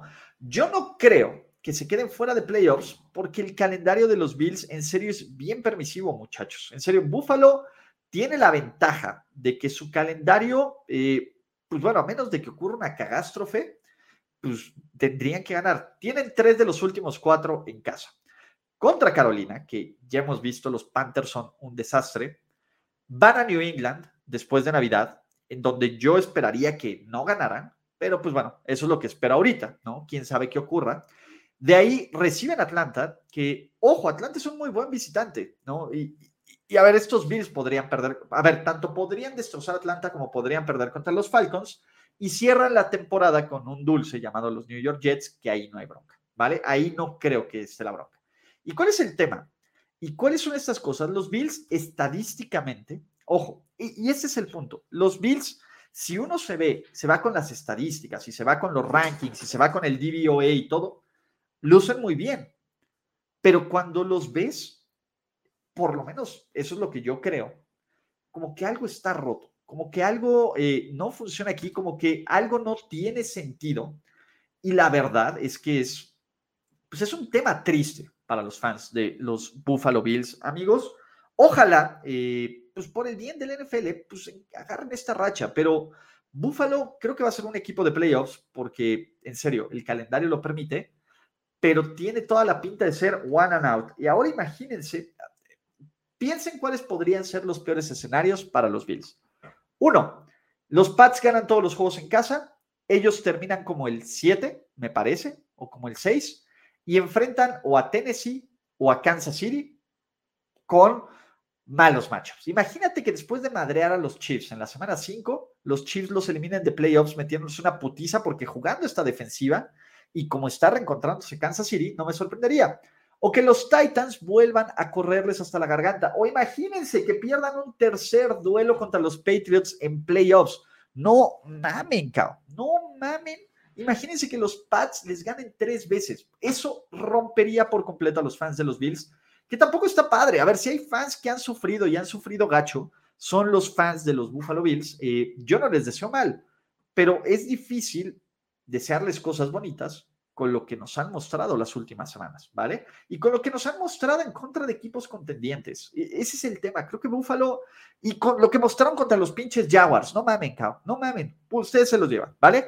Eh, los equipos especiales de Green Bay, eh, si hay algo que me preocupe en Green Bay, son los equipos especiales. Mason Crosby no ha estado en su mejor temporada, ¿no? Eh, pues venga, Crosby es, es, es muy bueno, cuando se, lo cuando se lo propone. También puede fallar unas cosas que dices, no mames, Crosby. Y acuérdense del partido contra los Bengals, donde se fallaron en cantidad de patadas, ¿no? Eh, los equipos especiales en general esta semana jugaron del riel por completo. Y las lesiones que vienen de Green Bay, ¿no? Me parece que la línea ofensiva, todo, todo esto que ahorita creo que hay cuatro titulares fuera de la línea ofensiva, es para preocupar. Si me parece que hay un equipo que pueda eh, sobreponerse ante eso, son los Packers. Es que pincharon Rodgers de nuevo. Podrá caernos no bien o no por, por sus declaraciones, pero el güey es un chingón. Y el güey te avienta unos pases que dices, cabrón, no mames, güey. Por eso tú estás en el top 2, top 3 de la NFL de corebacks, y no lo podemos negar. Y en la conversación de MVP. El tema aquí es, bueno, Green Bay, que tanto puede aguantar y corregir hasta los playoffs. Creo que Green Bay es de estos equipos que al igual que Buffalo, pero creo que en otro nivel, donde las expectativas son tan altas, creo que pues, ya con que hagan el mínimo esfuerzo o, lo mínimo que es ganar, ya no me conformo. Quiero ver a este equipo dominar porque me parece que tienen el talento para hacerlo.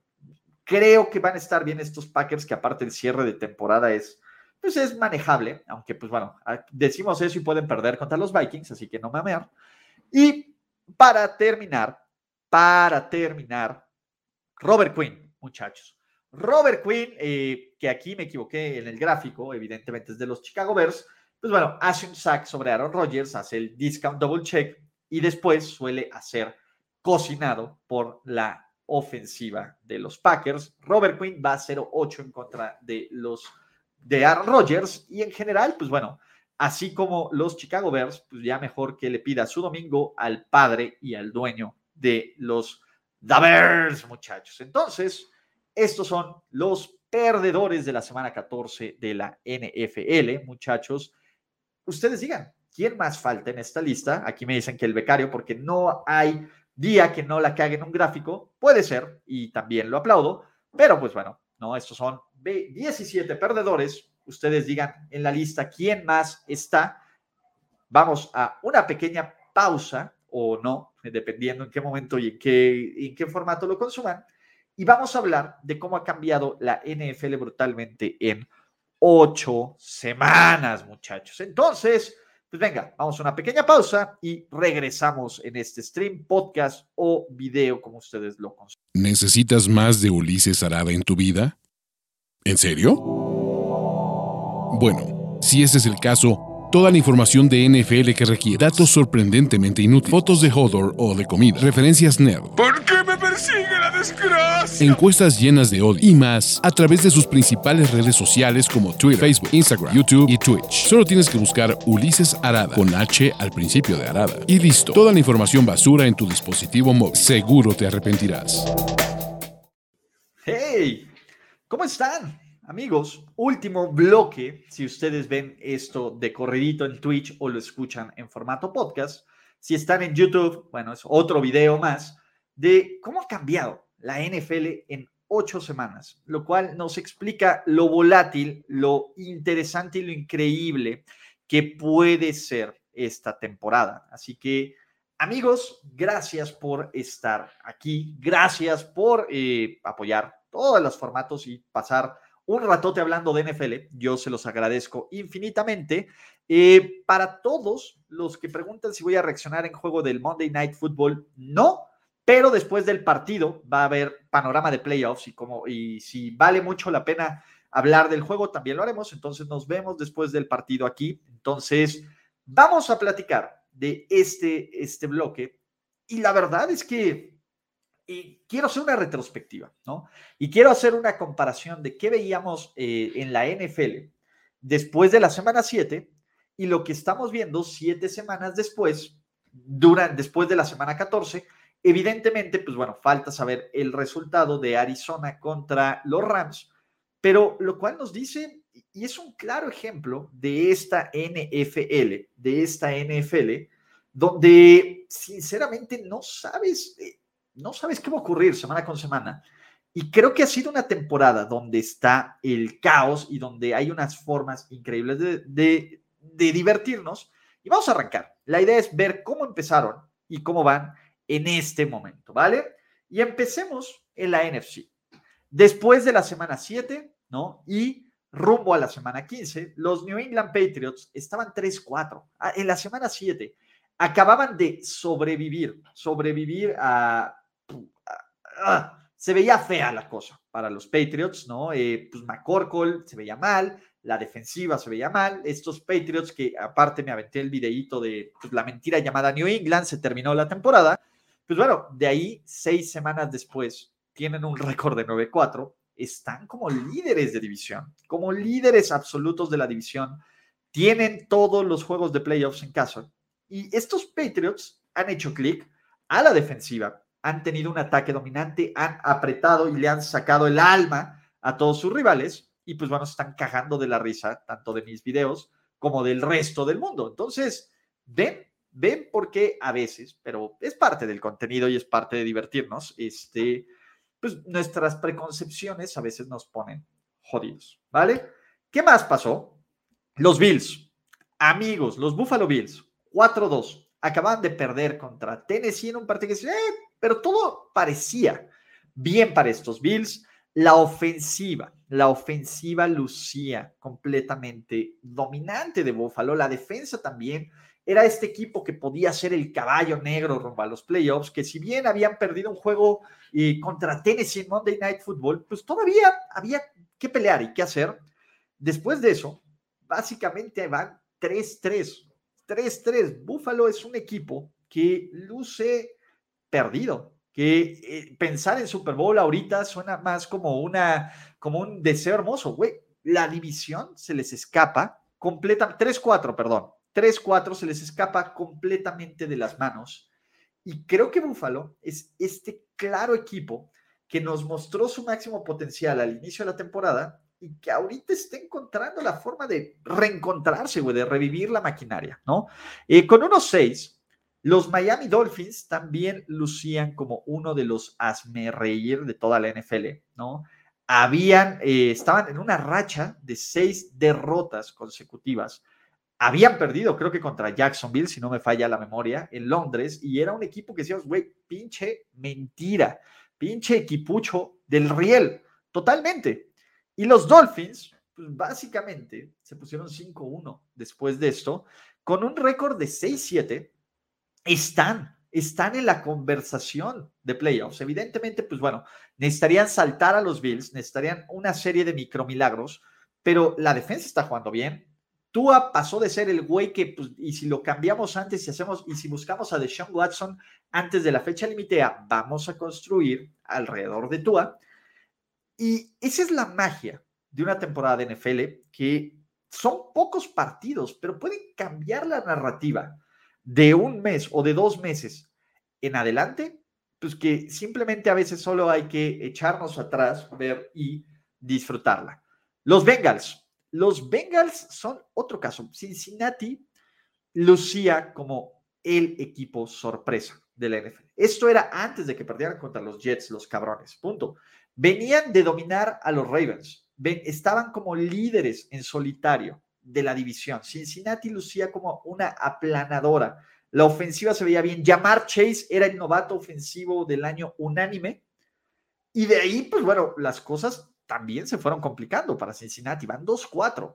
Eh, todavía pueden estar en la conversación de playoffs, ¿no? Todavía funciona, pero bueno, llamar Chase y novato ofensivo del año, pues ya no están ni en la misma conversación. Cincinnati, eh, si bien el futuro se ve bien, el arranque no es lo que está ocurriendo con, el, con, con la realidad. y creo que aún podrían ganar esta división, porque la verdad es que su récord de la división ya barrieron a los Steelers, ya le ganaron a los Ravens, podrían, los podrían barrer los, los, este, los Cleveland Brownies, pero sin, sin Lamar Jackson deberían de ganarle a Baltimore. Y pues bueno, y hablando de Baltimore, también es otro equipo que lucía bien con 5-2, eh, sobreviviendo y como fuera, pero van 3-3 en las últimas siete semanas, incluyendo su semana de descanso. No solo eso, van una enorme cantidad de lesiones. De hecho, en este 5-2, Lamar Jackson estaba en la conversación de MVP. Lo estaba, muchachos. Aunque ustedes digan que Lamar me duele, Lamar venía de, eh, de hacer cosas mágicas. Ahora están 8-5. Me parece que es un equipo, me parece que es un equipo que, eh, pues bueno, depende qué pase con Lamar. Veremos si sobreviven o no pero el, panorama se ve terrible, cabrón. O sea, no es, no es el 5-2 que nos habían prometido. Los Tennessee Titans 5-2 venían de ganarle, eh, sacar esta agónica victoria en contra de los Bills. Y ojo, estos Titans se verían mejor después de eso, perderían a Derrick Henry, maldita sea, navegarían con lesiones, le ganarían a los Rams, eh, se verían dominantes contra los Chiefs, eh, se vería un equipo contundente, contundente. De hecho, venían de ganarle a los Chiefs, y de dominar a los Kansas City Chiefs, es decir, ¿saben qué? La AFC es nuestra, es nuestra, muchachos. Y pues bueno, llegaron estas lesiones. Creo que este equipo ha sabido sobrevivir, porque esa es la verdad, ha navegado, le han ganado a los Colts, han mantenido esta racha y Tennessee, pues bueno, ahí va, 9-4. Eh, pasó yo creo que ya lo peor, ¿no? Porque sí hubo unos momentos donde nos íbamos a bajar del barco y ahora se ve un poco más positiva la situación. Julio ya regresó, AJ Brown no tarda, Derrick Henry podría hacerlo y, y creo que si estos Titans empiezan a medio arrancar la, la maquinaria bien hacia el final de la temporada, podrían entrar como uno de estos equipos enrachados donde nos olvidamos de ellos y podrían sacar un poco de ruido, de ruido en estos playoffs. Colts, 3-4. Eh, lesiones, Carson Wentz jugando medio cutre, no le daban el balón a Jonathan Taylor. Me parece que sí hay equipos que se han visto muchísimo mejor. Y ojo, el 7-6 eh, es contra una derrota cerrada contra los Tampa Bay Buccaneers. Eh, creo que los Colts ojo, ojo, creo que los Colts es este equipo que también ha mejorado muchísimo. No son los, los sorprendentes 6-0 de los Patriots o de los Chiefs, pero estos Colts, la verdad es que poco a poco ya se están metiendo en comentario de, play, comentarios de playoffs. De hecho, están en playoffs en este momento y creo que podrían dar un gran mensaje el próximo sábado en contra de los Patriots. Ya hablaremos de eso entre los picks. Creo que Indianapolis es un equipo que podría ser. No. Eh, ah, no. No, parecía la alerta sísmica, perdón, pero no. Nada más fue como una, una ambulancia medio cutre, muchachos. Así que no, perdón, perdón, perdón por esta pausa dramática. Regresando a los Colts, eh, eh, parecería, parecería que estos Indianapolis Colts eh, tienen este potencial de ser el literal potro negro de la conferencia americana. Entonces, muchachos, creo que Indianapolis va por un gran camino, ¿no? Y es un equipo que dábamos a lo mejor por muerto, con un inicio difícil, estaban a punto de ser barridos por los Titans, de pasar una temporada complicada, y aún así revivieron y mostraron un poco de vida. Los Raiders, muchachos. Los Raiders, los Raiders, los Raiders. Pues bueno, ¿qué más claro ejemplo de un colapso de la temporada, muchachos? ¿Por qué? Porque los Super Las Vegas Raiders este, pues empezaban 5-2. Estaban de líderes en solitario de esta división. O creo que los Broncos estaban por ahí. Creo que ya no. Pero X. Los Raiders se veían dominantes, habían sobrevivido al caos de John Gruden, ¿no? Con Bisaccia seguían ganando 5-2, se veían Derek Carr en la conversación de MVP y fuck it, fuck it, fuck it, fuck it. No solo ocurrió lo de Henry Rocks, que fue una idiotez slash tragedia, los Raiders han ganado un partido, 1-5, después de esta semana 7. El tema el tema es que estos Raiders y el colapso es como los colapsos que nos tienen acompañados los Raiders, pero es un claro ejemplo de que aguantemos, ¿no? De que a lo mejor la verdadera temporada empieza desde Thanksgiving y todo antes es nomás este, emocionarnos, aunque evidentemente es difícil levantarte de una zanja que construyes en la semana 7 y vean a los Dolphins, pero no imposible. Los Superchargers, ahí van estos cabrones también. Los Superchargers, eh, irregulares, sí, con momentos brillantes, sí, con momentos donde la cagan al final y casi le sacan los partidos, sí, donde no se presentan total, totalmente. Pero los Chargers pues, están 8-5 y los Superchargers pues, pueden todavía competir por la división, ¿no? Lo cual nos habla de esto. Y por último, los Chiefs. Con 3-4, después de lo de los Titans, todo el mundo estaba diciendo, estos güeyes son unos muertos a la fregada con los Kansas City Chiefs, no sirven para nada, es una mentira. Mahomes estaba como líder en intercepciones de la NFL, la defensiva era una de las peores de la liga, porque esa es la verdad. Así estaban en la semana 7. De ahí algo cambió. La defensa no ha permitido que nadie les anote más de 18 puntos en esta racha de seis victorias.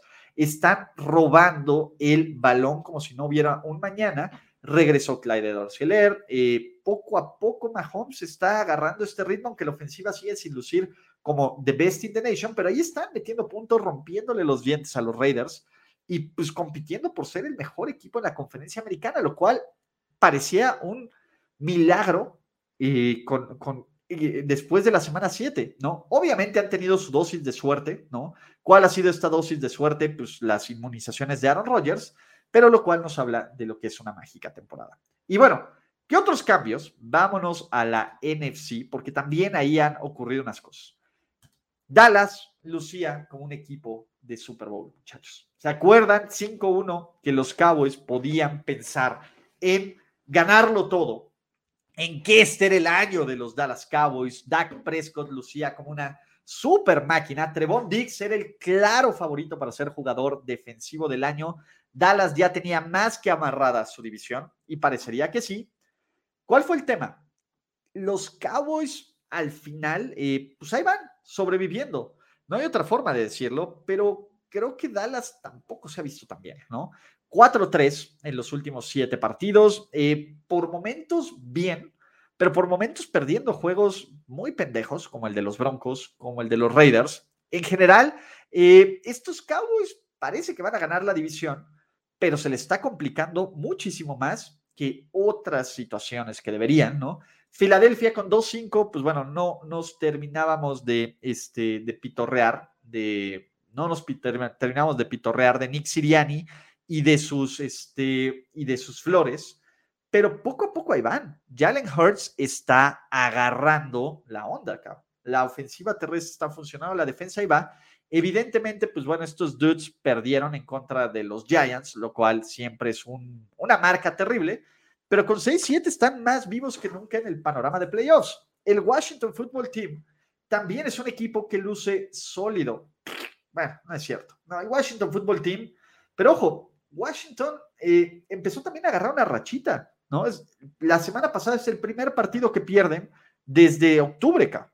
Todo noviembre no habían perdido, diciembre habían arrancado con el pie derecho.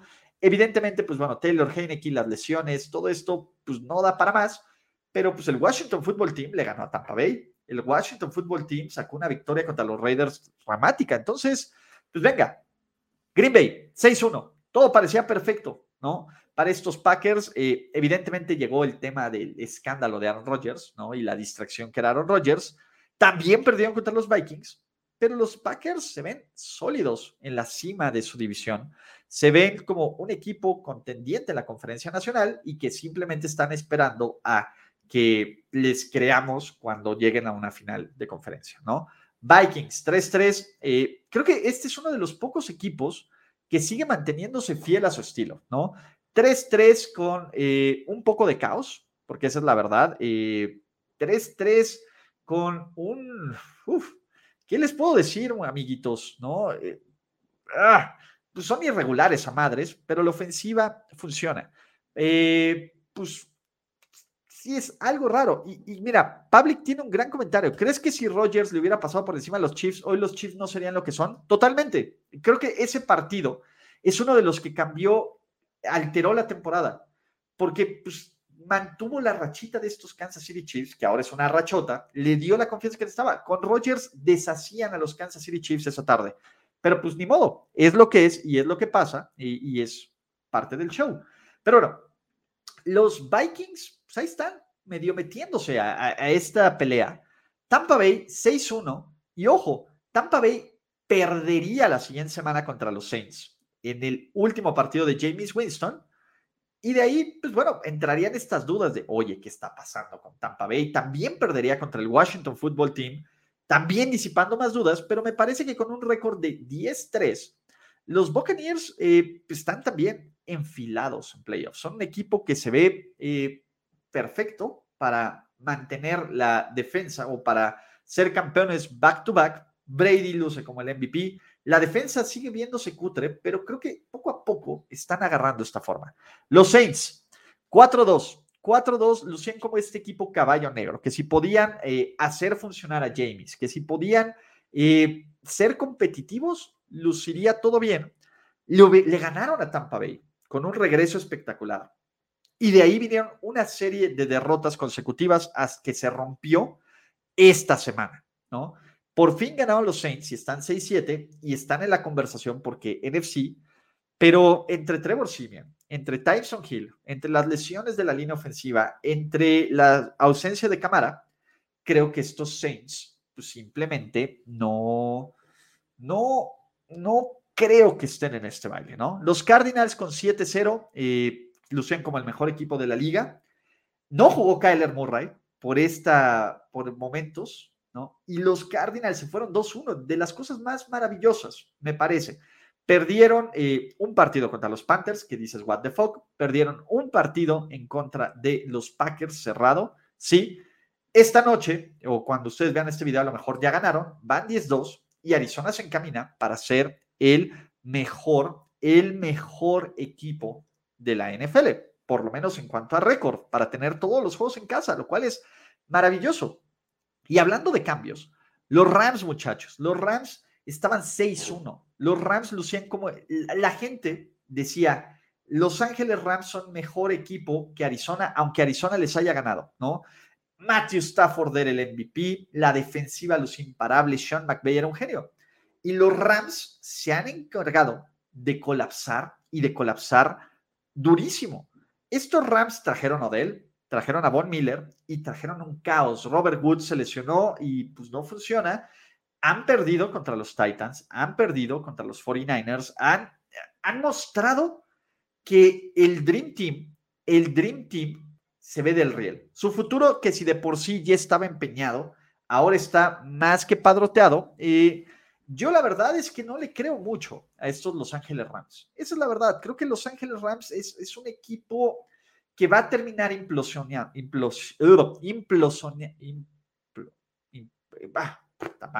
que va a terminar explotando, carajo, ¿no? Implosionando, implosionando, sí, esa es la palabra correcta, implosionando. y creo que estos Rams va a haber serios problemas, va a haber serios problemas, eh, sobre todo está este bache donde te dicen Matthew Stafford no puede ganar el juego grande, etcétera, etcétera, etcétera. Van 8-4 antes del juego de esta noche, ¿no? Porque esto se grabó en un lunes. Vamos a ver si se ponen 8-5 o si cierran la división. A mí me parecería que Arizona se convierte en el primer equipo calificado a playoffs, así que venga. Por último, los 49ers, ¿no? Eh, los 49ers, 2-4, estamos a punto de despedir a Kyle Shanahan, un imbécil. Estábamos a punto de pedir la cabeza de Jimmy G ya, soltarnos a la timanía, porque eso era lo que iba a ocurrir. ¿no? Estábamos a punto de decir, esta es una temporada tirada a la basura, ¿sabes qué? Hasta John Lynch está en el hot seat. Punto. Ya estábamos a punto de mandar a la chingada estos San Francisco 49ers. Con justa razón. Ojo, estos San Francisco 49ers aún tendrían derrotas pendejas contra los Seahawks y contra los Cardinals. Pero pero, pero, pues bueno, de ahí también sacaron amor propio estos 49ers. Y ahorita, después de este inicio de 2-4, van 7-6. El panorama de playoffs se ve interesante. Poco a poco empiezan a recuperar jugadores clave. Si bien creo que las expectativas en San Francisco no es un simple boleto de playoffs, creo que es un equipo que está para más cosas. Pues bueno, dentro de todo lo cutre que empezó la temporada, por lo menos ahorita más o menos van enderezando el rumbo. Kyle Shanahan, pues bueno, ya se ganó más respeto, aunque ya sabemos que la forma en que tiene de manejar las ventajas son del riel. Nick Bosa está de regreso, George Kittle está sano, Divo Samuel se ha convertido en una de las armas ofensivas más chingonas, Jimmy G, pues bueno, ahí está pataleando el cabrón por su chama, por su chamba. Entonces, ahí están, ¿no? Y estos 49ers piensan en playoffs, ¿no? y, y, creo que es un ejercicio bien padre ver cómo están. Y sobre todo, me parece que rumbo a los playoffs, también podríamos completar esta tabla y como a manera de previo, que creo que va a ser el siguiente gran contenido de, ok, ¿cómo es su semana, su récord tras la semana 7, su récord tras la semana 15 y cómo es su récord en los playoffs para evaluar este rumbo de la temporada? Entonces, eh, pues venga, ¿no? Eh, ¿Qué va a pasar? ¿Qué va a pasar, muchachos? ¿No? ¿Qué va a pasar con este equipo? Es más, Brandon Ayuk salió de la perrera a ser pieza fundamental en esta ofensiva. ¿Todo bien con los 49ers? Y ustedes, díganme dentro de los comentarios y no olviden darle like a este video y si se pueden suscribir a estos canales. Gracias en serio a todos los nuevos suscriptores de, de Twitch. Fito fue F4 Ghost, Rulo 11, ¿no? Eh, todos los que, los que están invirtiendo en, en, suscribirse en este, este canal. Mil gracias, muchachos. Gracias también a los suscriptores que escuchan esto en formato podcast, a los que están eh, también eh, vía YouTube y los que son miembros de este canal. Pero, ¿qué creen que pase? ¿Qué tendencias creen que se mantengan? Los Rams seguirán a la baja, los Cowboys seguirán ahí, Filadelfia alcanzará un lugar de playoffs, a los Saints no les alcanza. Eh, del otro lado, los Bills siguen colapsando, Baltimore se va, Kansas City ya es el inminente campeón de la conferencia americana todos ustedes digan eso, muchachos, ¿no? Con esto, creo que es un gran momento para cerrar este video y este stream. No sin antes agradecerles por su tiempo, por sus comentarios y por estar aquí. Mi nombre es Ulises Arada. Gracias a todos y nos vemos eh, probablemente después del, son, del Monday Night Football para hacer el panorama de playoffs NFL 2021. Chao. Gracias por escuchar el podcast de Ulises Arada. No, God! No, God, please, no, no. Esperemos que tus oídos no hayan sangrado tanto. Te esperamos en la siguiente emisión y no olvides suscribirte en tu plataforma favorita como Spotify, iTunes o Google Podcast. Hasta la próxima. Now, give me money, or I shoot him and I shoot all you motherfuckers.